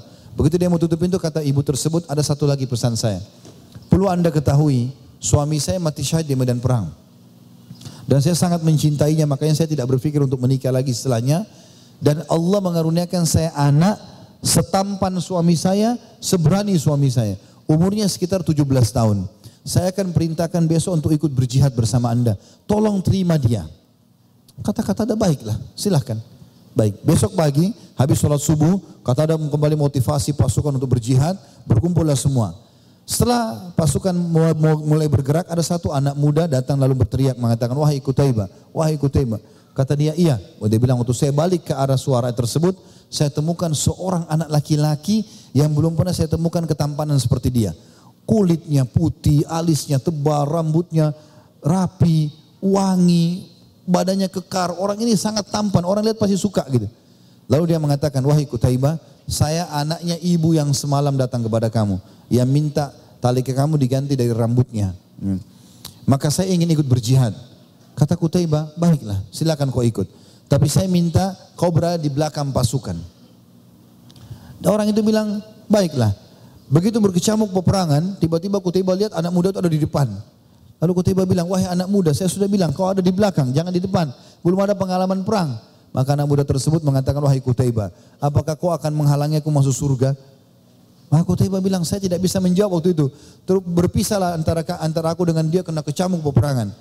Malamnya saya cari dia anak muda itu ada. Maka saya bilang, wahai anak muda, ibumu pesan padamu, padaku wasiat, jangan sampai kau ini celaka. Enggak, dia bilang, ibu saya bukan pesan begitu. Ibu saya ingin saya mati syahid seperti ayah saya. Kata-kata ada sudahlah, kau ikut saja di bakon belakang. Terjadi kecamuk peperangan sama lagi. Hari kedua, hari ketiga. Subhanallah, di hari keempat Kutaibah melihat anak muda ini ada di depan lalu Kutaibah melarang. Jangan ke depan anak muda. Dia bilang jangan kau halangi saya dari surga. Saya sudah mencium bau surga hai kata Kutaibah. Lalu kata Kutaibah perpisahlah antara aku dengan dia di pasukan. Tiba-tiba malam harinya saya mencari banyak korban. Lalu saya masuk ke kemahnya anak muda tersebut. Saya temukan dia sudah luka parah. Dan ada darah banyak. Sebelumnya, sebelum dia luka, ya atau pada saat dia luka parah, dia lagi tidur anak muda ini. Dia lagi tidur lalu dia mengatakan, wahai Kutaibah, jadi sebelum dia luka ini ya, kemarinnya kita review kemarinnya, hari ini dia sudah luka parah dan dia akan meninggal anak muda ini. Sehari sebelum dia bilang, wahai Kutaibah, saya mimpi, saya mimpi, saya masuk ke sebuah istana yang luas, kemudian istana itu sangat luas, seluas pandangan mata, penuh dengan kebun-kebun, mata air, indah sekali. Dan saya yakin itu surga. Kemudian ada seseorang wanita duduk di atas dipan, sangat cantik. Belum pernah saya lihat sebelumnya dengan pakaiannya yang bersih, kulitnya yang mulus, wajahnya yang cantik, matanya yang jelita. Lalu kemudian saya berkata kepada dia, siapa kamu ini? Maka dia berkata, aku adalah istrimu. Lalu aku berkata, aku belum menikah. Dia bilang, aku istrimu dari bidadari yang menunggumu di surga. Lalu kemudian kata bidadari tersebut, pulanglah. Kata dia, saya tidak mau pulang lagi. Gitu. Saya ingin tinggal di, di surga ini. Kata bidadari tersebut, belum waktunya. Aku akan menunggumu esok hari. Maka di mimpi diceritakan kepada Kutaibah, wahai Kutaibah, saya mimpi begini. Kata Kutaibah, saya terus memikirkan mimpinya anak muda ini. Terus saya pikir mimpinya anak muda ini. Maka dia luka parah, saya bilang sama dia, wahai anak muda, bagaimana keadaanmu? Dan wahai Kutaibah, saya merasa Alhamdulillah darah ini mengalir di jalan Allah dan saya akan menyusul ayah saya. Lalu kemudian Kutaibah mengatakan saya pun memandu dia syahadat. Karena dia sudah luka parah. Dia bilang pada saat saya pandu syahadat dia tiba-tiba senyum. Maka saya mengatakan, wahai anak muda, apa yang kau lihat? Ceritakan padaku. Kata anak muda tersebut, wahai Kutaibah, kau ingat kemarin aku ceritakan wanita yang ada di dipan di istana surga? Kata kata Kutaibah, iya. Kata dia, sekarang ada di sebelahku, datang dan menyambut tanganku. Lalu kemudian dia menghembuskan nafas terakhir lalu meninggallah orang tersebut. Artinya teman-teman sekalian, banyak fakta secara syar'i, secara syariat dan juga kisah-kisah orang soleh apa yang dijanjikan di surga ini semuanya ada dan nyata. Tinggal bagaimana kita menjalani kehidupan ini sampai ajal datang nanti dan kita akan mendapatkan apa yang kita inginkan. Manfaat yang sangat besar bagi orang yang menjadikan surga sebagai targetnya, maka dunianya akan dia tunggangi untuk mengejar itu semuanya.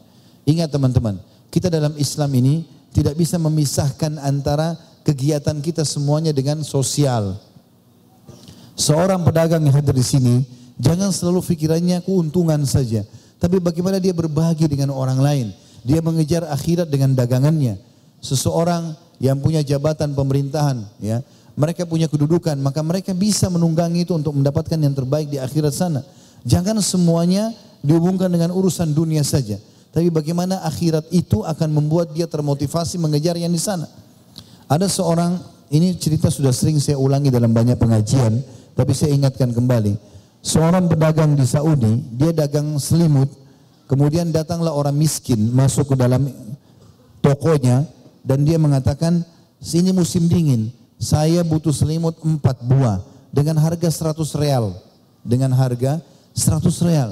Maka saya butuh empat selimut. Kebetulan di selimut toko selimut itu yang paling murah selimut harganya 250 real. Maka dia datang kepada pegawai toko selimut tersebut mengatakan saya punya seratus saya butuh empat selimut. Buat saya, istri saya sama dua anak saya. Maka pegawai toko tersebut mengatakan tidak ada harga begitu. Pemilik toko datang melihat lalu dia mengatakan sebentar. Dia kasih isyarat kepada pegawainya biar saya yang layani. Kemudian dia bilang sama bapak itu, kebetulan karena bapak ini kelihatan dari penampilannya orang susah.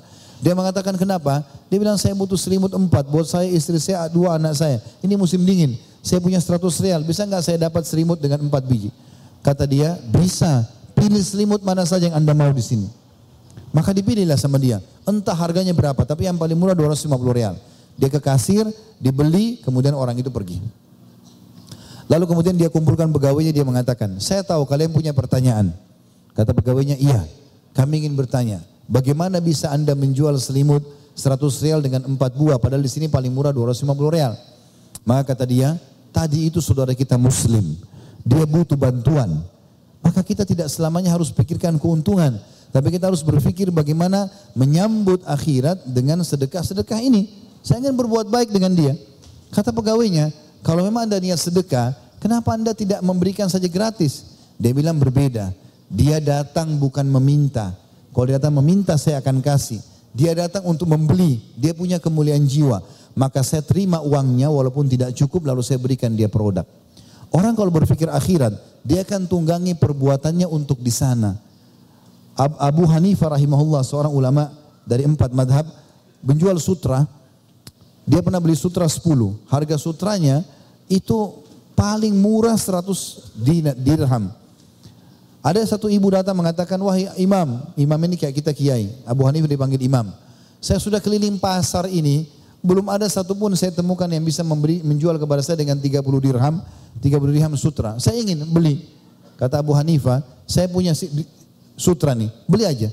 Tinggal satu, ambil dengan 30 dirham. Kata dia, bagaimana anda bisa menjual kepada saya dengan harga begitu? Dia bilang, Alhamdulillah saya kemarin beli 10, 9 sudah laku dan sudah untung. Satu ini sudah saya anggap sebagai keuntungan maka saya memberikan kepada Anda sebagai seorang muslim yang membutuhkan masalah itu. Maka berbuat teman-teman sekalian untuk diri kita sendiri. Amal yang kita kerjakan buat diri kita. Kalau teman-teman tidak lakukan berbahaya. Saya tutup dengan kisah ini. Ada kejadian orang Saudi kaya raya. Saking kayanya dia meninggalkan harta kalau dirupiahkan 600 miliar rupiah. Peninggalan dia. Dia nggak nikah, nggak punya istri, nggak punya anak. Jadi saking cintanya sama hartanya nggak mau nikah, nggak mau apa-apa, dia cuma kerja saja. Meninggal subhanallah, dia punya beberapa building di dekat Masjid Haram. Hotel-hotel besar. Waktu dia meninggal teman-teman sekalian, karena hartanya banyak, pemerintah Saudi ambil alih harta tersebut. Cari ahli waris nggak ditemukan. Satu pun tidak ada. Mana ahli warisnya? Istri nggak ada, orang tuanya nggak ada, saudaranya nggak ada. Setelah ditelusuri seluruh Saudi ditemukan ada tiga orang, ini masih masih bisa dihubungkan dengan ahli waris sepupunya, tapi agak jauh. Dipanggillah ke pengadilan. Lalu hakimnya bilang, apakah kalian tahu kenapa kami panggil ke sini? Kata tiga orang ini, kami nggak tahu. Kami nggak pernah juga buat masalah. Kata hakimnya, kalian kenal nggak si Fulan? Namanya orang kaya ini. Mereka bilang, oh iya kami kenal. Ada hubungan kerabat dengan kami. Tapi kami tidak banyak berinteraksi sama dia. Karena dia jarang sekali bertemu dengan kami. Jarang jawab undangan kami gitu. Kata hakimnya, dia baru meninggal. Dan dia meninggalkan harta yang cukup banyak. 600 miliar. Tidak ada ahli waris kecuali kalian. Maka masing-masing dapat 200 miliar nih.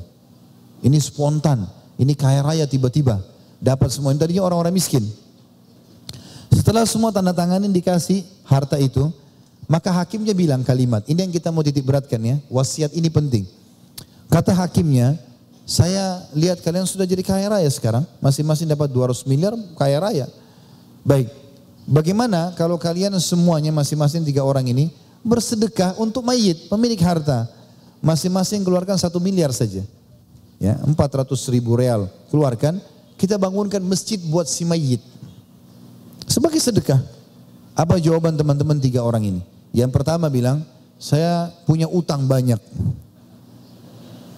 Maka saya mau lunasi utang-utang saya. Walaupun utangnya banyak gak mungkin sebanyak itu ya. Tapi dia gak mau kasih, pelit. Padahal ini uangnya orang itu. Yang kedua bilang, saya udah lama hidup susah. Sekarang saya mau perbaiki hidup saya, sudah saya nggak mau kasih.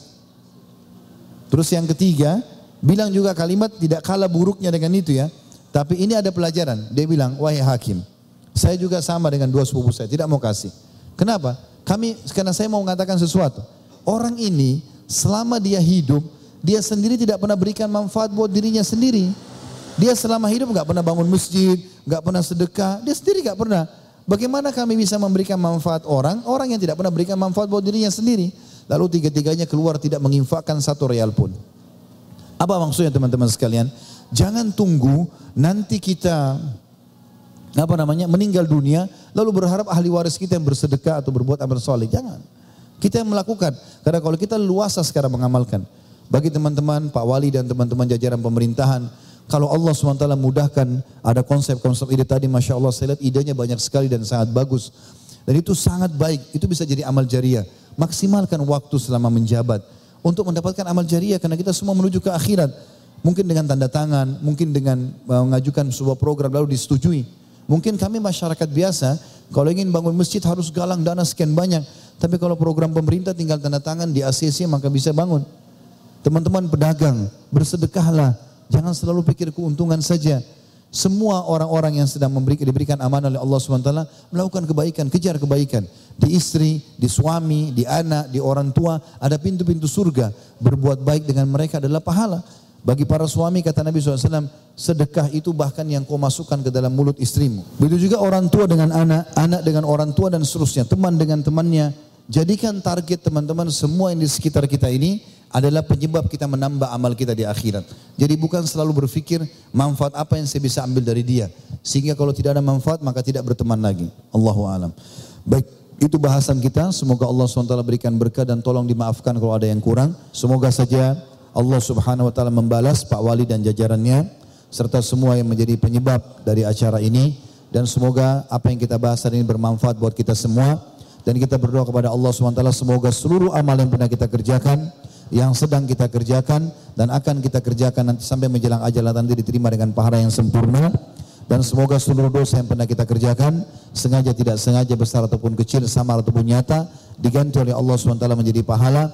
Dan semoga Allah Subhanahu wa taala menjadikan negara kita Indonesia dan seluruh kota-kotanya, provinsinya semuanya makmur, tentram dan semoga utang negara kita dilunasi oleh Allah Subhanahu wa taala dikarunia pemimpin yang adil, yang baik, yang beriman kepada Allah SWT yang menjadikan akhirat sebagai targetnya dan semoga seluruh masyarakat mendapatkan hak-haknya. Rabbana atina fid dunya hasanah wa fil akhirati hasanah wa qina adzabannar wa adkhilna al jannata ma'al abrar. Ya aziz ya ghafur rahim sallallahu nabiyana Muhammadin wa akhiru da'wana alhamdulillahi rabbil alamin. Subhanakallahumma bihamdika asyhadu an la ilaha illa anta astaghfiruka wa atubu ilaik wassalamu alaikum warahmatullahi wabarakatuh